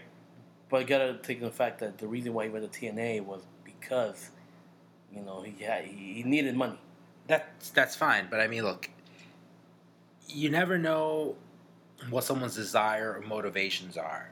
But even though, even if Ric Flair needed the money, like him going to TNA, just like tarnished his legacy, right? In my opinion, yes. You know, now if the Undertaker is like, let's just say for example, the Undertaker is getting paid, uh, I don't know, two million a year just to wrestle once, right? That's a lot of money, right? The Undertaker has done enough in his industry and his business to warrant that amount. Now, is it a situation where he's like, man, I want to do more for this two mil a year? And WWE is like, mm, I don't know, right? We want to showcase our younger talent. Uh, is it a thing where he's like, well, you know, maybe I can get paid five million for wrestling once a year, and the and the WWE's like, mm, no, let's keep it at two, right? And is it a thing where AEW's like, well, if you want to wrestle once or twice a year, we'll pay you ten million, right? Let's just say, right? For example, For example, uh, you know, who knows what that motivation is? Who even knows if it's true? Maybe it's just a negotiating tactic, right? But he's ultimately going to go to WWE, but he wants to let them know that, hey, look, you're not the only girl at the dance, kind of thing, you know? If he leaves the WWE, I think he can't do the Undertaker gimmick, right? So that already loses its mystique. Can he necessarily do the American Badass? To a degree, he can do that, um, but it would probably be under the name of Mark Calaway, right? Because it would be weird for him to show up anywhere and then anywhere else but the WWE and then go by the name of the Grim Reaper or the Dead Man, right? Like I don't think he used that man. may, yeah, maybe not even that, but you know, it'd be a weird thing to see him leave. But maybe he silent. Maybe he did silently retire, but wouldn't the WWE acknowledge it?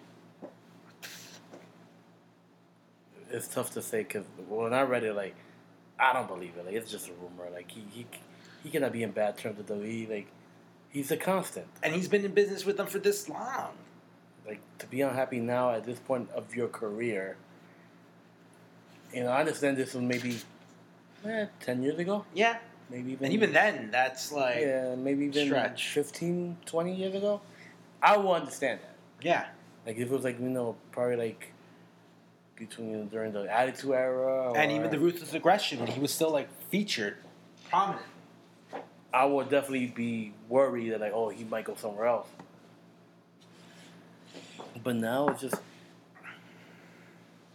because maybe he does want to have a bigger role in the league, like you know, uh, do jobs for younger talents and you know make younger talent you know prosper in their career.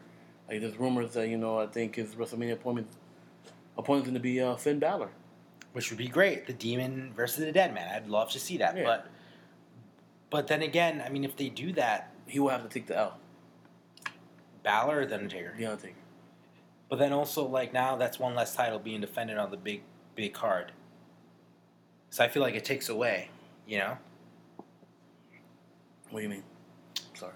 So the Undertaker shouldn't be going up against the Intercontinental title, but I do feel that the Intercontinental title should be defended at Mania. You know? Understandable. I think that's a that that title should be more relevant. Don't get me wrong. It's just That like, it I. I, I kind of slipped my mind that Finn Balor is IC champ right now. Well, it's because I mean I don't blame you. It's also because they haven't they, They haven't been feature it as featuring it as much, right? So I don't blame you. But you know, I also think like, all right, let's take a if if if if because now it's a big if because there's been nothing, no build up. Who would you viably place as an opponent for the Undertaker at Mania Besides Finn Balor, besides Finn Balor? I see Drew McIntyre. Up and coming. Have like a little mean streak going on right now. Okay. Um.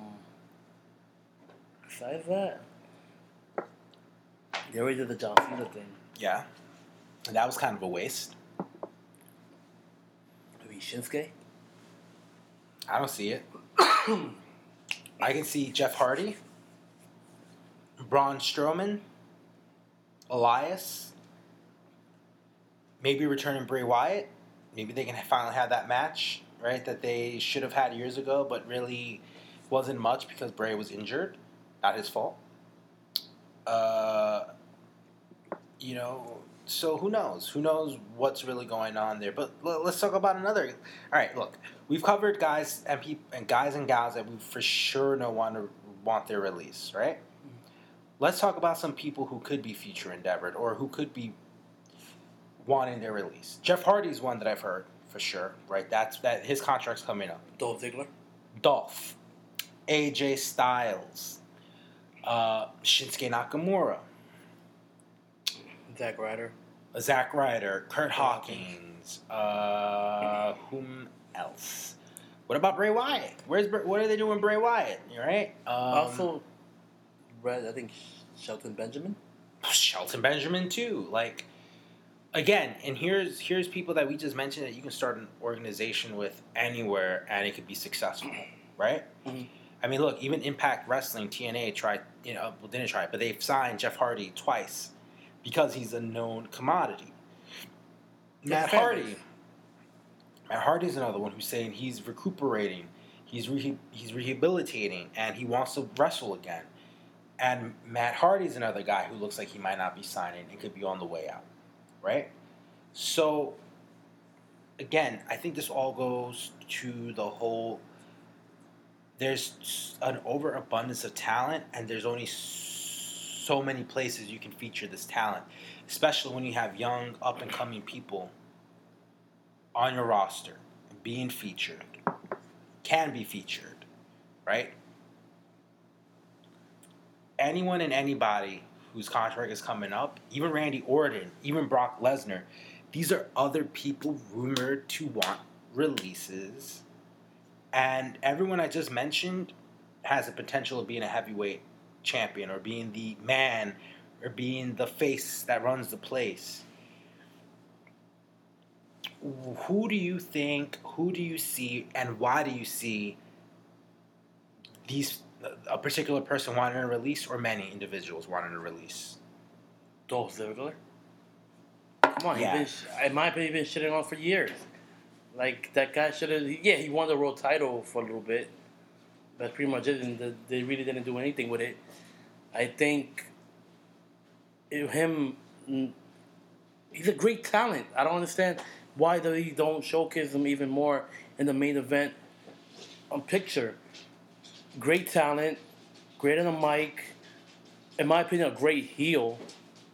That could go against like an AJ Styles, um, maybe Samoa Joe, um, Heel even Ziggler. Mustafa Ali. Heel Ziggler.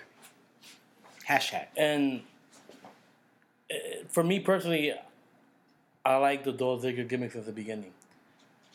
And even after WrestleMania, when he 29, when he won the, the world title from uh, Barrio Rio, he cashed his money in the bank. After like, oh, they're gonna you know make him a big name and be in the st- main event storyline, but yeah, it was like when they for the first couple months and then just died out. Uh, I I really don't get why they either they don't trust him completely to carry the ball, or they just feel that creative wise, you know, it's not a good, you know, fit for him to be in the main event picture. I never and I will never understand why they do that to Dolph Ziggler. Yeah, I agree. Dolph wasted talent. Um, Bo Dallas waste of talent. Curtis Axel. Curtis Axel waste of talent. Jinder Mahal waste of talent. The Singh brothers waste of talent. I mean, Bobby Lashley not being used correctly. I mean, yo, I'm telling you, we can go over and over the names, the reasons, the why. And, you know, honestly, I think this is a perfect way to segue into the status of the WWE today. I mean, we've spoken releases. We know AEW is going to be a thing. They might be juggernauts that are just going to, like, elevate every aspect of wrestling as you know it. And look, AEW may be here to stay. AB, AEW may not be here to stay. We don't know yet. But the WWE is what I grew up on. I, I did like WCW. I did like ECW, but I wasn't a WCW or ECW fan. Later came Impact. I wasn't a huge Impact fan, but I did tune in. ROH, great, but I really I can't connect with ROH that much because it's not really readily available to me. New Japan Pro Wrestling I enjoy because I watch for the gaijin, right? I watch for the American talent. I think more than than than their their their own talent. Although they do have some talent of their own, like Shinsuke Nakamura, No, as of late, I've been watching New Japan as well.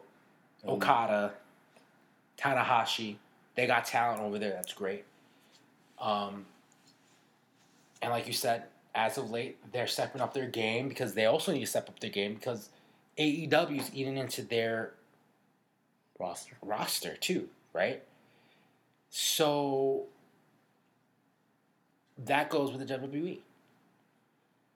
I have not been happy with the WWE product for like mm-hmm. I don't know, last 10 years maybe, really. It's like an on and off relationship. It's yeah, I mean, the WWE's that girl you date on and off and eventually you decide that you've gone through so much that you got to lock it and wife it up, right? Agree. the WWE has never been my mistress, right? But every other organization in the game has been my mistress, right? The WWE, she's my number one, right? The same here. But when when when she starts to act up, when she isn't giving me what I want, when it's always a constant battle and an argument with her, you know, I start to flirt with other things. TNA, Impact Wrestling, ROH, mm-hmm. New Japan, and now AEW. AEW is a new girl on the block, right?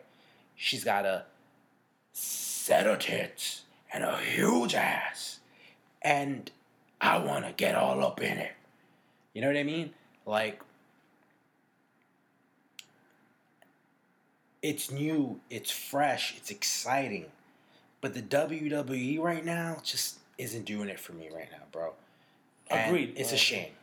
Agreed. And, and I realized myself personally when I, I was not too content with the WWE when like I said, it's been going maybe for like ten years or so. When I wasn't like eager or in a rush to go watch like a Raw or a SmackDown show, like I would like rush home like, oh, I gotta watch Raw starting at eight. Or, you know, True. same thing with SmackDown. Like now it's just. And not not only because you can watch it on demand, it's just that like now it's just like And also, you can catch up on it with on YouTube in ten minutes or less. even Facebook. I already know what's going on. You know, I'm, I'm you know, Mondays I'm going home in the car. You know, I'm not gonna, I'll admit every stop sign I'll check my Facebook or whatever, Sure, me too. or a red light, and I see what's going on on Raw. I'm like, all right, I'm not really missing much. Okay. And the thing is, Raw also is three hours. I'm like, really, like three. It's just dragging three hours. But but I don't mean to interrupt you. But look, Raw could be three hours, but Raw could also be three hours of solid fucking content. You got the talent. You got the talent. Like yo, look. Not everyone needs to be in the title in a title picture, but why aren't you giving us feuds and matches we want to see? Right? Why hasn't Bobby Lashley gone up against Brock Lesnar yet? I, thought when they brought him back, I thought it would That's be what I thought, picture. right? And instead, look, like the Roman Reigns project has failed at every, like, any way imaginable. He is not John Cena. Do you know what I'm saying? John Cena works because, let's just face it, John Cena is John Cena. John Cena, but John Cena is good. Like, you know what I mean? I mean, you can compare John Cena to Hulk Hogan in a way. Because when Hulk Hogan went to WCW, Hulk Hogan, you know, the the red and yellow, the yellow and red only went on for so long before people turned on that and they soured. And then they were like, you know what? We're not turning Sting heel to join the NWO. We're turning Hogan and Hulk Hogan had this like renaissance of a career. I thought Hulk Hogan was a better heel than he was ever a face. to me, Agreed. Agreed. you know, um, that's my personal But opinion. isn't that, for example, no, don't let me to cut you off. They're doing that with Daniel Bryan right now. That Daniel Bryan's like a always been a face. But he's been a heel too, even before. Small stints here and there, Yeah, but but he's been heel too, and he's been good at that too. But it's just like CM Punk. but I think when he first was heel, like it wasn't. I didn't take it as serious as is it now. Like Maybe we weren't just, as invested. probably that is it. It was more comedic, in my opinion. Now it's just Well, with the no movement, yeah. Yeah, now the thing is more like a serious no, like, you know, not because he's the world champion, it's just that his character just evolved in a way like, you know, you take him seriously like as a heel, like, yo, like he's a fucking badass, like he don't give a fuck. And that's what happened with Hogan. Like Hogan, he had to reinvent himself, like, because you have all you know these years, the '80s and mid '90s, with the same gimmick, and then you go to WCW, like you expect to have the same reaction, especially with a new product like you know the Monday Nitro show and then Thunder coming up. Yeah, you had to reinvent yourself, and you know elaborating with this, it goes a little bit more with the Dean Ambrose thing, that he has a character, he has a good character, but I don't think that he's fully invested in that character.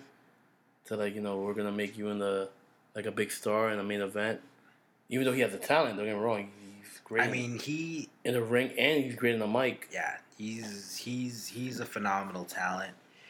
He's a he's gonna be a waste of talent if you know if they get rid of him. You know, um, I think again it, to me it goes again. There's an overabundance of talent. You know, and I've discussed this with guys at my job, right, who also follow wrestling. You know, uh, people on the outside who follow wrestling as well yourself um, and i think the wwe just has too much talent to actually know what to do with you know Let's put it this way: it's like you know me for years. It's like a personal Sure. thing. It's like me when with video games. A new video game comes along, I have to get it because it's a new big thing. But I have all these bunch of video games now. Like I don't know what to do with them. and you know, I, I know you made fun. No, it's Like, true yo, because I have the same situation. Like yo, like okay, you have for the Call of Duty, you have Assassin's Creed, but you you don't know what to do with them because you overflow yourself with all these games, but you don't have the time for it to showcase each one. You know what I'm saying? Like you know, it's just like that with WWE. It's like That wasn't the anonymous GM, by the way. Tell him to shut the fuck up. um. And, and sometimes it pisses me off because again, going back to Dolph Ziggler. When was the last time you saw Dolph Ziggler on TV? But he also, I think, is like on a hiatus or something like that too, right now. So I don't know what's up with his contract if it's officially up, because he also has a, uh, he also has like a comedy career. I don't know if it's prospering or whatever. I thought understandable. I thought Tye Dillinger was way funnier than Dolph. No, no, understandable. whatever. But the thing is, like, I think what was the last time we saw Dolph Ziggler before the, Rumble? He was at the Rumble. was he at the Rumble? No, he wasn't. No, he the wasn't at the Rumble. So before, Yeah, what was the pay per view before that? The wasn't the TLC in December. So then maybe that was something around that. remember, time. that's around the time when they broke off Dolph Ziggler and Drew McIntyre. That was after Survivor Series. I remember. okay. So since it since December, we haven't really seen Dolph Ziggler on TV. Okay, again, he could be doing his comedy thing. Though he's giving him that leeway, that, you know, do your thing, and then take the hiatus. But I hope taking the hiatus, he'll come back and put him in a bigger role, storyline wise. You know, I could dream, but you know, it's, it's just dreams. It's like you know, it's just me going out with Charlie Caruso.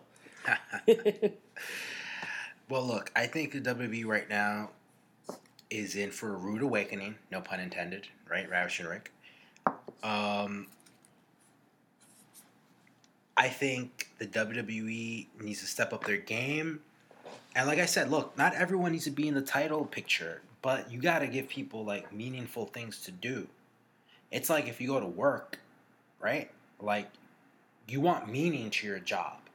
You don't want to go to work to just do work. Like you want to go to work to get more responsibility, to feel a bit more important, to feel a bit more involved, to Be right? a valuable asset. to be exactly. So I think you know one of the things about the Attitude Era that I liked, Everybody was- use everybody was utilized. But again, remember the the thing with too was the roster was smaller to a degree, Okay. right? You didn't have NXT. You didn't have two brands. No, you're Right? right. Raw. You had Raw, you had SmackDown, but they weren't. The rosters weren't divvied up yet, right? But at first, you just had Raw. yeah, Remember and then that. SmackDown. Then came, SmackDown but that's came in fine. '99. But that's fine. But my point is that everyone was showcased and everyone had a job. Everyone delivered and everyone had something to do because the roster was what it was, right? Let's take a look at WCW. What was WCW's downfall? They had too many people. They were signing everyone, everybody. And then people got lost in a shuffle because the veterans wanted to be promoted. The new guys wanted to be, you know, they felt like, hey, we belong. We should be featured. You know, the, you know, when Vince Russo came along, it was like, hey, now it's the new blood. Let's show the new blood. Guys like Hulk Hogan, Kevin Nash, Scott Hall, Macho Man, right? Hey, we still have things to do, and that's why they left the WWE, right? Because it was the new generation. Although Scott Hall and Kevin Nash were part of the new generation, you know, they left. A, some of them left for more money. You know, some of them left because they, they were like, well, I still got a lot to offer. And some of them were like, well, let me tell you something, brother. Hulkamania is still alive, dude. Whether it's the white, the black and white, the white and the black, dude, NWO for life. Or, brother, because it's say your Vitamins, say your Prayers, dude.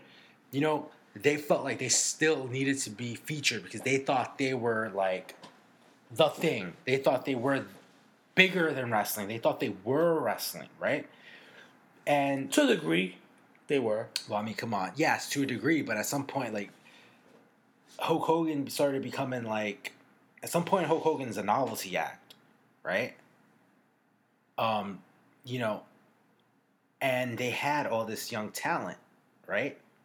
who then left to the WWE because they're like, yo, we're being buried and overshadowed by all these like veterans, right? And you know, that made the WWE product better, right? They were younger, they were hungrier, right? Like Chris Jericho.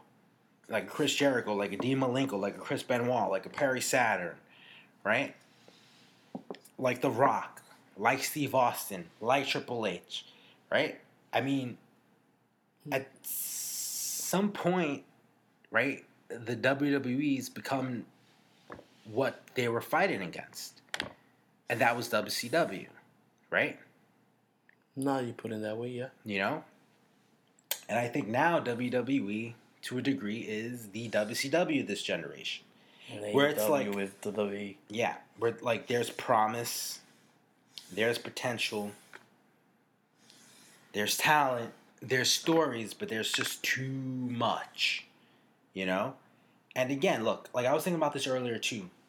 The Shield, right? Dean Ambrose, Seth Rollins, right? Roman Reigns. How long have they been in the industry now? Right, we're in 2019. They were showcased what 2012. Mm, no wrong. Well, 2012 is the main roster, Okay, so now and but they on. were NXT for a year. But let me, let, me, let, me, let me paint this picture. We're in 2019. We're about three years shy of a decade from 2012. Right? Ten years. These guys are probably by the time they got to WWE, they're either closer to their 30s. Some of them probably maybe right closer to 30s at that point. Let's just say right. Well, I know Dean Ambrose was around low 30s. Yeah. Um, but you've been trying to build a guy like Dean, like like I'm sorry, not Dean Ambrose, but like a guy like Roman Reigns for a really long time, and he really hasn't gotten over, over like that, and you still haven't gone heel with him, right? I mean, the status for me for WWE right now is like abysmal. Like they brought up these NXT guys to shake things up, maybe because NXT right now is the superior product. Mm-hmm, yeah. Like if you haven't taken the time out to watch a takeover or NXT, like yo, you're missing out on Velveteen Dream. You're missing out on Ricochet. Fucking Adam Cole, right? Uh, Roderick Strong, right? Um, Shayna Baszler, right? Whom else? Um, Matt Riddle, uh, Johnny Gargano, Tommaso Ciampa, Ricochet. I should have said Undisputed Era because all of them, right? All of them. Um, I mean, all of these people are delivering at these takeovers. When I watch Takeover, War Machine, I'm like, when I watch Takeover, I'm like, holy shit. Two hours of solid pay per view, right? And the other thing is that NXT has a lot more talent coming up, which is also possibly why they called up Ricochet, Aleister Black, you know, all these guys, right? But now let me ask you a question. What's happening with EC3? Heavy Machinery. What's going on with Lacey Evans? Like, Nikki Cross. These were like, oh, they're coming up, they're coming up. And yet, Well, they're up, but but what's going on? Every week it's a promo. Every week it's like they just walk on different shows. You know, like what's going on with the WWE right now, man? You got EC3, who's like a fucking big name in TNA. TNA. But he is a huge name, and like he made his he he did the same thing that Matt Hardy did at TNA or Reinvent Impact. Reinvent themselves. Woke Broken Matt was like the biggest thing in wrestling. Everybody wanted to see Broken Matt versus Bray Wyatt, right? And when they delivered that, they really didn't deliver. You know? So what the hell is the WWE doing? What's going on? Is the WWE like just waiting until a big company like Disney comes and buys them out? Is the WWE like were were they running a monopoly for so long that they're like we're the biggest Like they don't thing care. in the game. We can do whatever we want, however we want it, and no one's going to challenge us. Because to this point, no one has. And their biggest competition is New Japan Pro Wrestling, and they're overseas. And then New Japan Pro Wrestling said, hey, you know what? Why don't we start doing some shows in US of A? Right? And look, they sold out with, along with ROH, Madison Square Garden, April sixth. Happy birthday, night. mom. The night before WrestleMania, So, I mean, I don't know, man. which will go head to head with the Hall of Fame. And they should, and they're gonna blow them out. I Right. think that's why they moved the NXT till Friday. Smart, Because I think they were gonna lose till yeah, NXT Takeover. of course. And now my big question is, the status of the WWE. Their roster is full of players, dude. And yet, here we are discussing the status of the WWE. Are they going to survive? Probably. They will survive. It's just, would you be happy with their survival? But here we go again. Is there going to be another Monday Night War? is there going to be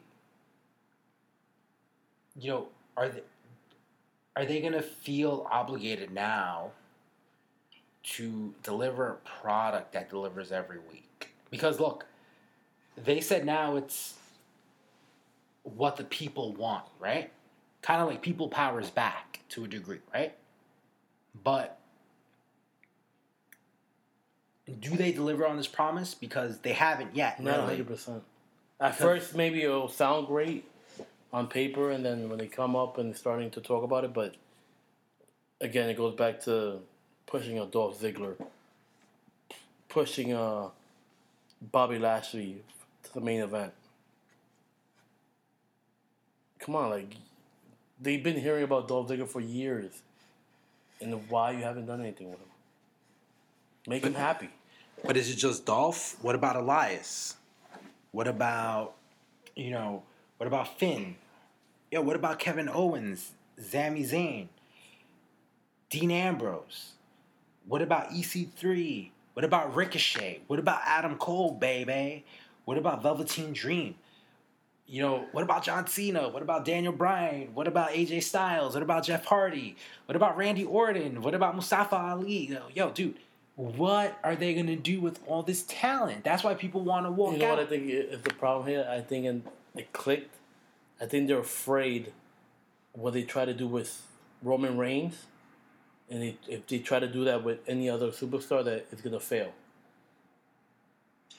but it, it just clicked to me that just a second ago, like I think with them trying to shove Roman Reigns to the universe and to wrestling fans, they want to do that with somebody else, but they probably get the same repercussion as the Roman Reigns.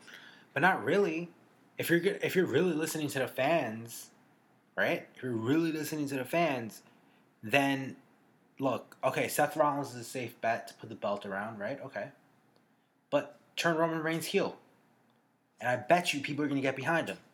Same way they got behind The Rock. Yeah. and then they can go back and forth. But yo, take him out of that SWAT gimmick, dude. Maybe that's just not his jam. Maybe he's not uh maybe he's not this like walking action figure. You know what I mean? right? Because Like- when you see his gear, it's, it's like it just Sell merchandise, just like John Cena. it speaks Shield all over again. Like Yeah, it's like he never. It's like he never leaves that gimmick, right? The the you know soldier of fortune, right? Yo, put a fucking world title around Shinsuke Nakamura, bro. Like, how much talent does this guy have, Shinsuke? And how like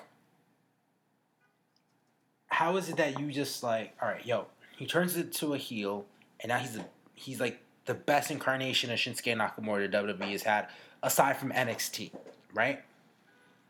Why like why isn't like freaking Dean Ambrose being showcased? I, uh, we've been saying him. But yo, what are you gonna do with Drew McIntyre, right? Why isn't Bobby Lashley getting a fair shake? You know what I mean? The WWE has this whole network. Okay, you don't want to feature tag teams on, uh, you know, the WWE, you know, TV. Yo, then have a WWE tag team show at Full Sail University on the NXT place. Like, do your own tag team show. Do do something to make everyone feel important. Kofi Kingston. Maybe he wins the WWE title at Fastlane. Maybe he doesn't. Right? I mean, I think that was a desperate measure. I think that they did that like well, they they, they did that to fill in the Mustafa Ali thing. But I don't want to see Mustafa Ali as a WWE champion or in that picture at WrestleMania. I really No, don't. no, no, no. I have no interest in that. No, I don't think anyone does. But Kofi Kingston would be. Kofi be great. Give us something different. Give us something new. Spice it up. You know, if you're like, you don't need to have a. I think that new pussy, right? I mean, look, yeah, exactly. that new pussy smell. But the thing is, like, yo, change it up. Because the status of WWE right now is abysmal. And here's the thing. Here's a rumor. Right? Bruce Pritchard back in creative. Now, if they did that and they fired him so long ago because of issues with creative, does this change the game? Is the WWE really focused and concerned on bettering their product, or or is the WWE concerned about the product? Do you know what I mean? Do you understand what I'm saying? Like, is WWE consciously doing this because they're like, you know what, we got the talent, we are number one. Let's continue being number one. Let's give the fans really what they want. Let's let's take this to another level, right? We don't need Kenny Omega. We don't need the Young Bucks. We don't need Cody. They need us. Let's do what we do best, and that's deliver the best TV production, the best wrestling product, right? Probably the most known product. Let's do that. We have the best talent right now that we can have. They probably have the best roster in the wrestling industry Agreed. the best talent, whether it's at NXT, whether it's at SmackDown, whether it's at Raw, whether it's at 205 Live, they probably have the best talent, really, overall. For so you say bringing Bruce Pritchard, either one they're desperate, or two, they realize that what they're doing wrong and they need the experience back in creative. Yeah, Because maybe that's it. Maybe maybe they're giving all these jobs to Hollywood writers and they're not giving these like creative roles to the people who are in the industry and the people who know the industry. You know? Like I don't you see, you're losing me as a viewer because I don't really want to see TV PG. I'm an adult. I want to see TV 14. And like I always tell you, who brings the kids to these events? It's the adults. I'm buying the tickets. If I had kids, I'm Mhm. buying the tickets. Not my kids aren't buying tickets. My fucking kids won't don't have no fucking money, right? It's the adult. So it's like you can. I think you can have a, a mix, a fine mix of adult content, or, or a more mature audience, with a mixture of stuff you can do for kids. Well, they're playing that right now. They're playing with that a little bit right now. But but it's like where are they going? Are they gonna go full TV fourteen again, or are they gonna go TV PG with mature content? You know what I mean? Like that I can't. I, I don't I don't I don't know where they're trying to go or, or which direction are they going left? Are they going right? Let- Let's put it. Are way. they trying to really steer the ship by doing this, or are they desperate? with the rumor of bringing back Bruce Pritchard as creative, again, they're realizing that they're doing something wrong. And then now with AEW on top of them, breathing on their necks, not literally because AEW said it themselves that they're not trying to compete, but it, in all reality, it, it is a competition. They say, listen, before it, things go, you know, sour, like we gotta fix what's wrong now before it gets even worse. And bringing Bruce Pritchard, it'll be a great asset. I mean, Bruce, Bruce Pritchard was there during you know the the new generation, the During the attitude, best time. and you need that experience because again, like you said, Hollywood writers, yes, they could be good writers, but not they don't know the industry They don't know wrestling. exactly. And I think that's the thing. I think WWE's kind of, I don't know. Look, this is speculating as a fan, right? You know what the most annoying thing I find is the dirt sheets, the what cultures, the uh, the wrestling shows with these Brit, with all these British people who want to talk about wrestling and they want to make everything seem like over the top. Like, shut the fuck up, dude. Like, yo, everybody fucking knows wrestling is fake, bro. You know what I'm saying? Like, yo, I'm a fucking 30 fucking three year old man who knows wrestling's fucking fake as shit. But it's entertaining. everything's a fucking work. But you know what? Fucking, uh, you know, I grew up watching wrestling, so I'm a fucking fan of that shit still to this day. You feel me? And I don't want to talk about speculation and I don't want to be over the top. You know what I mean? Like annoying and shit. You feel me? Like let's treat this as what it is and it's a fucking business. Do you know what I'm saying? It's mm-hmm. a fucking business, bro. And yo, at the end of the day, like I'm not I'm not in the wrestling industry, so I can only speculate. But from what I see, and I guess from what I read, you know, like and and yo, the writing's on the wall, dude. Is if you're intuitive, if you're if if you're just like in tune and you know the product, like you know where certain things are going, because you now have picked up this like like this like ninth sense, right? When you're watching wrestling, it's like, I know where this is leaning towards, or you know, sometimes they do shake things up, and then sometimes they go the conventional route or whatever. But the WWE's product needs to get better. Like, yo, you got the talent, right? You you you did do the call ups, right? I mean, but how are you going to feature them, and what happens to the Eliases now that Aleister Black is up, right? Let's say, what happens to let, let's think of somebody else who who's like kind of there. What happens to the samoa samoa joes? Like when if they do this superstar when they do the superstar shakeup internationally right? After mania. That's really going to paint the picture where they're going i think. Because now right? it would be more interesting that you have now nxt uk and uh, from what the rumors saying that they're going to be part also mm-hmm. of the Superstar Shakeup along with NXT, and it's surprising that they're bringing up Tommaso Ciampa and Johnny Gargano and they're champions at NXT.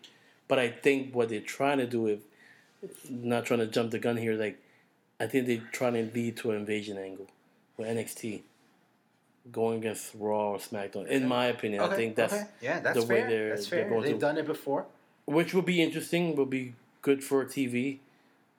Just got to be utilized and presented correctly. Look, I'm hoping that this shakeup does shake things up, right? I'm hoping that this shakeup. Well, right, look, here's the thing too.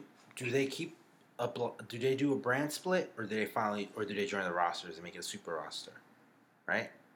I think the brand split works best because you can showcase different people in main events, different places. Then you can have the conjoined pay per views. Whoever deserves a match deserves mm-hmm. a match. Mm-hmm. Uh, yeah, I even completely forgot about NXT UK to be honest. Sorry, whoops. But there is that's what I'm here for. But there are yeah, thank you. There are good things going on down there.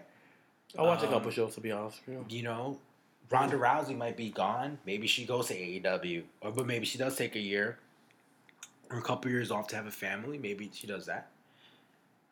You know, there's so much uncertainty right now to WWE.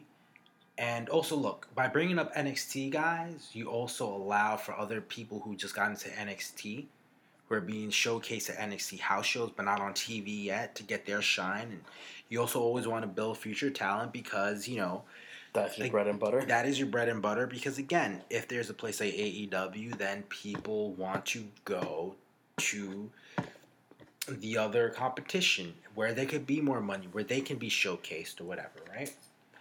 So I think it's an interesting time. I think it's a very interesting time in wrestling right now, and I think that the WWE is always going to be either number one or number two.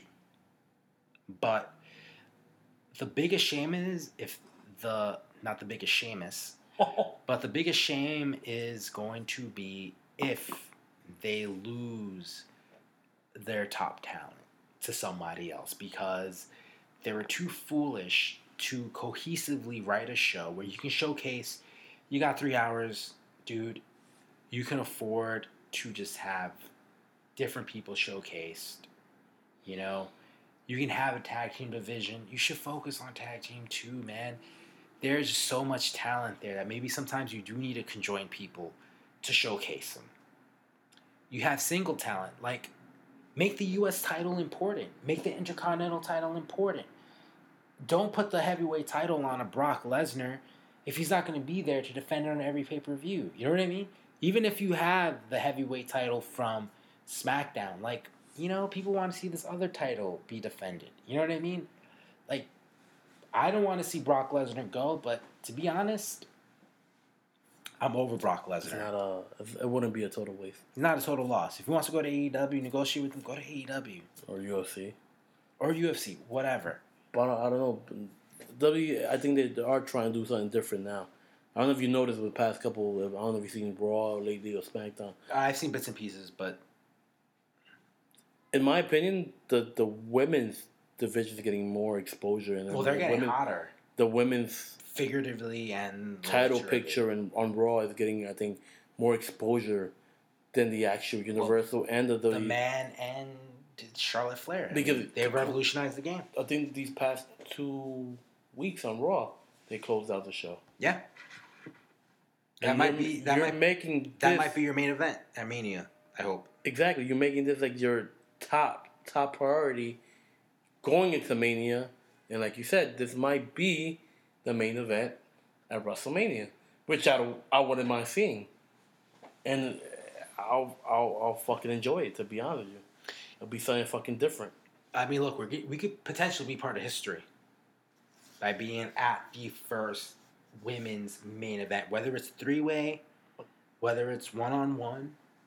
We we could potentially be part of history, and I hope they do close the show, right?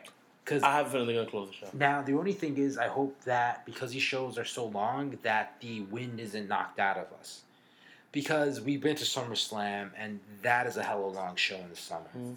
And by the time like eleven o'clock comes, I'm like, "Are we going home yet?"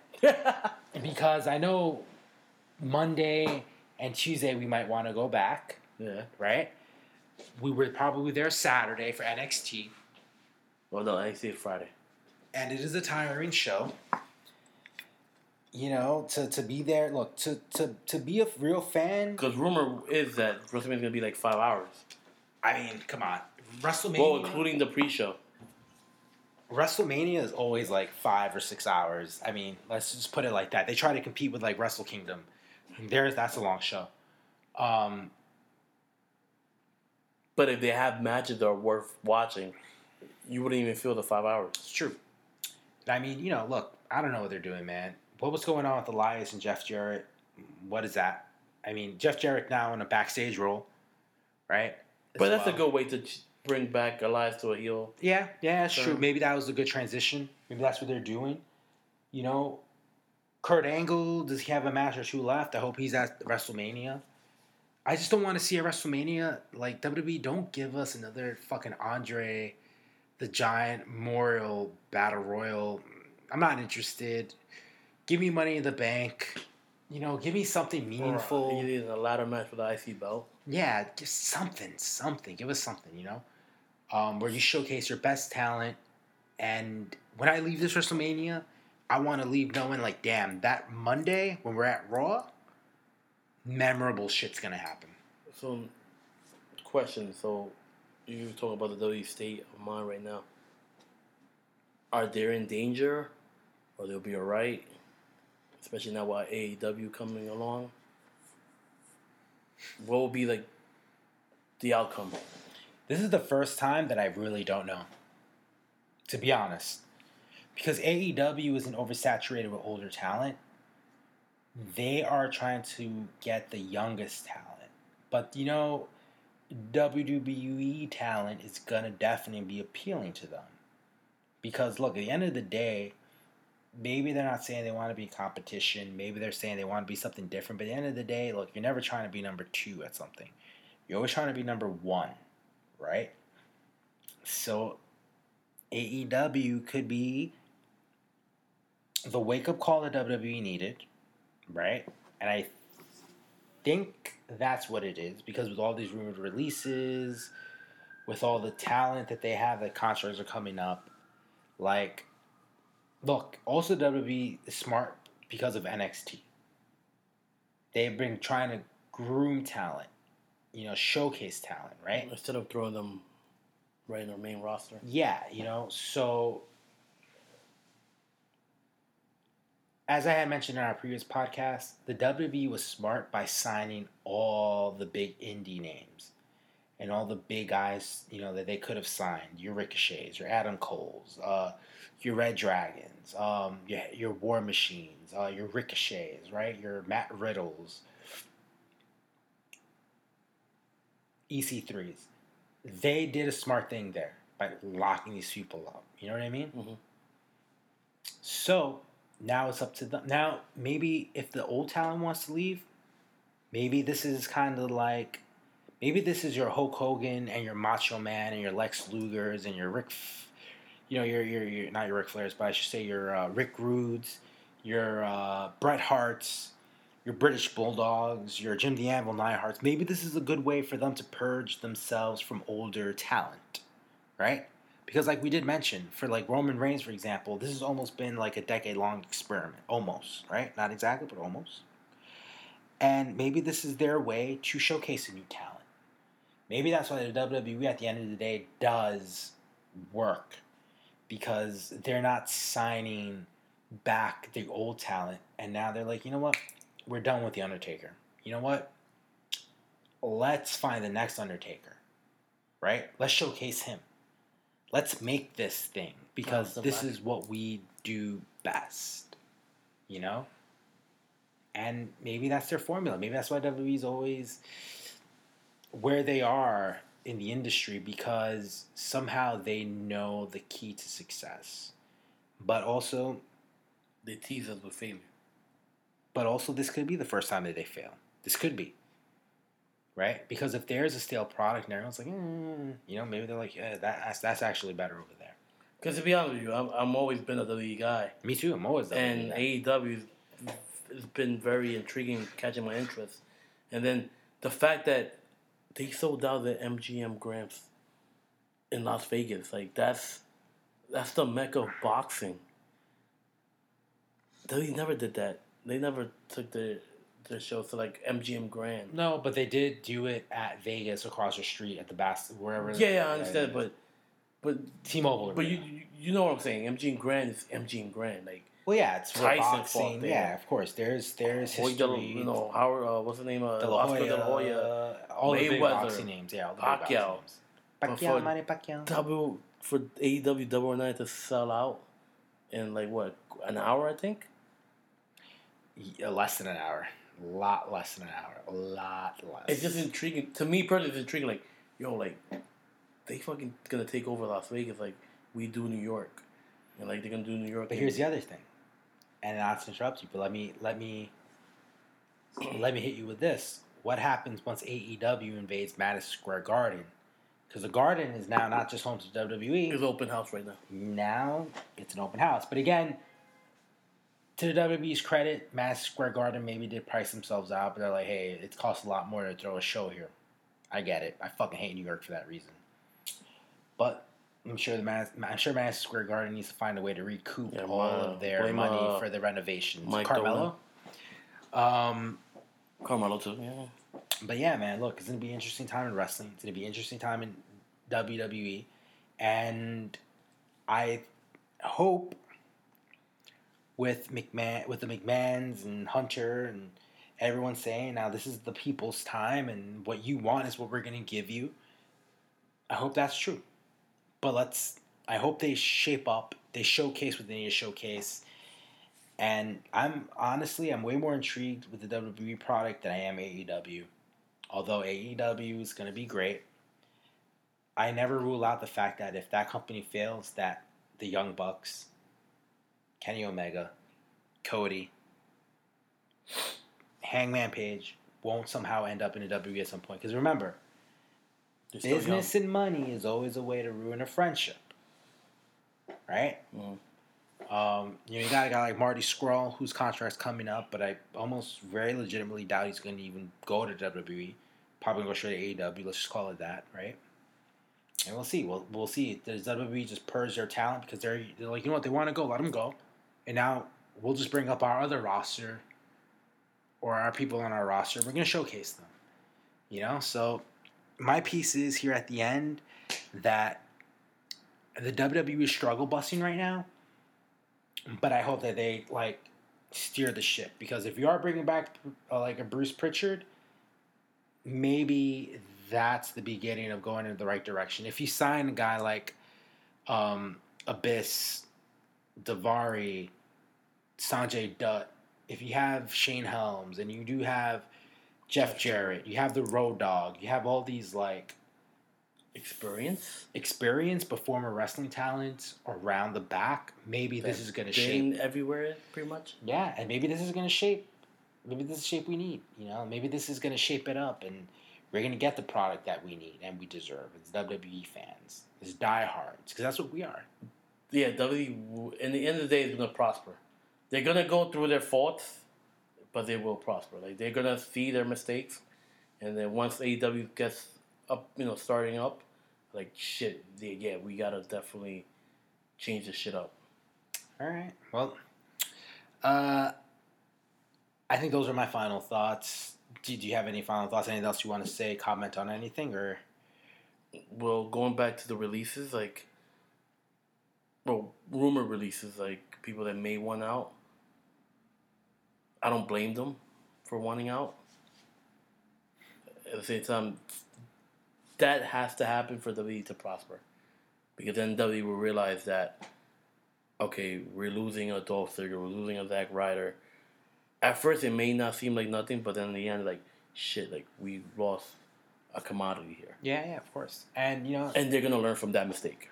I think you're right. I think you know if you lose a guy like let's say for example if you were to lose those guys you mentioned if you lose if you lose the Finn Balor's the AJ's if you lose the Luke Gallows the Andersons the Usos you know the New Day even the New Day right um, if you start losing these guys yeah I think that's a that's a huge blow to them but you know the WWE does have the talent the Aleister Blacks the Ricochets you know I can't even see Bobby Roode leaving because they're not really doing much with him.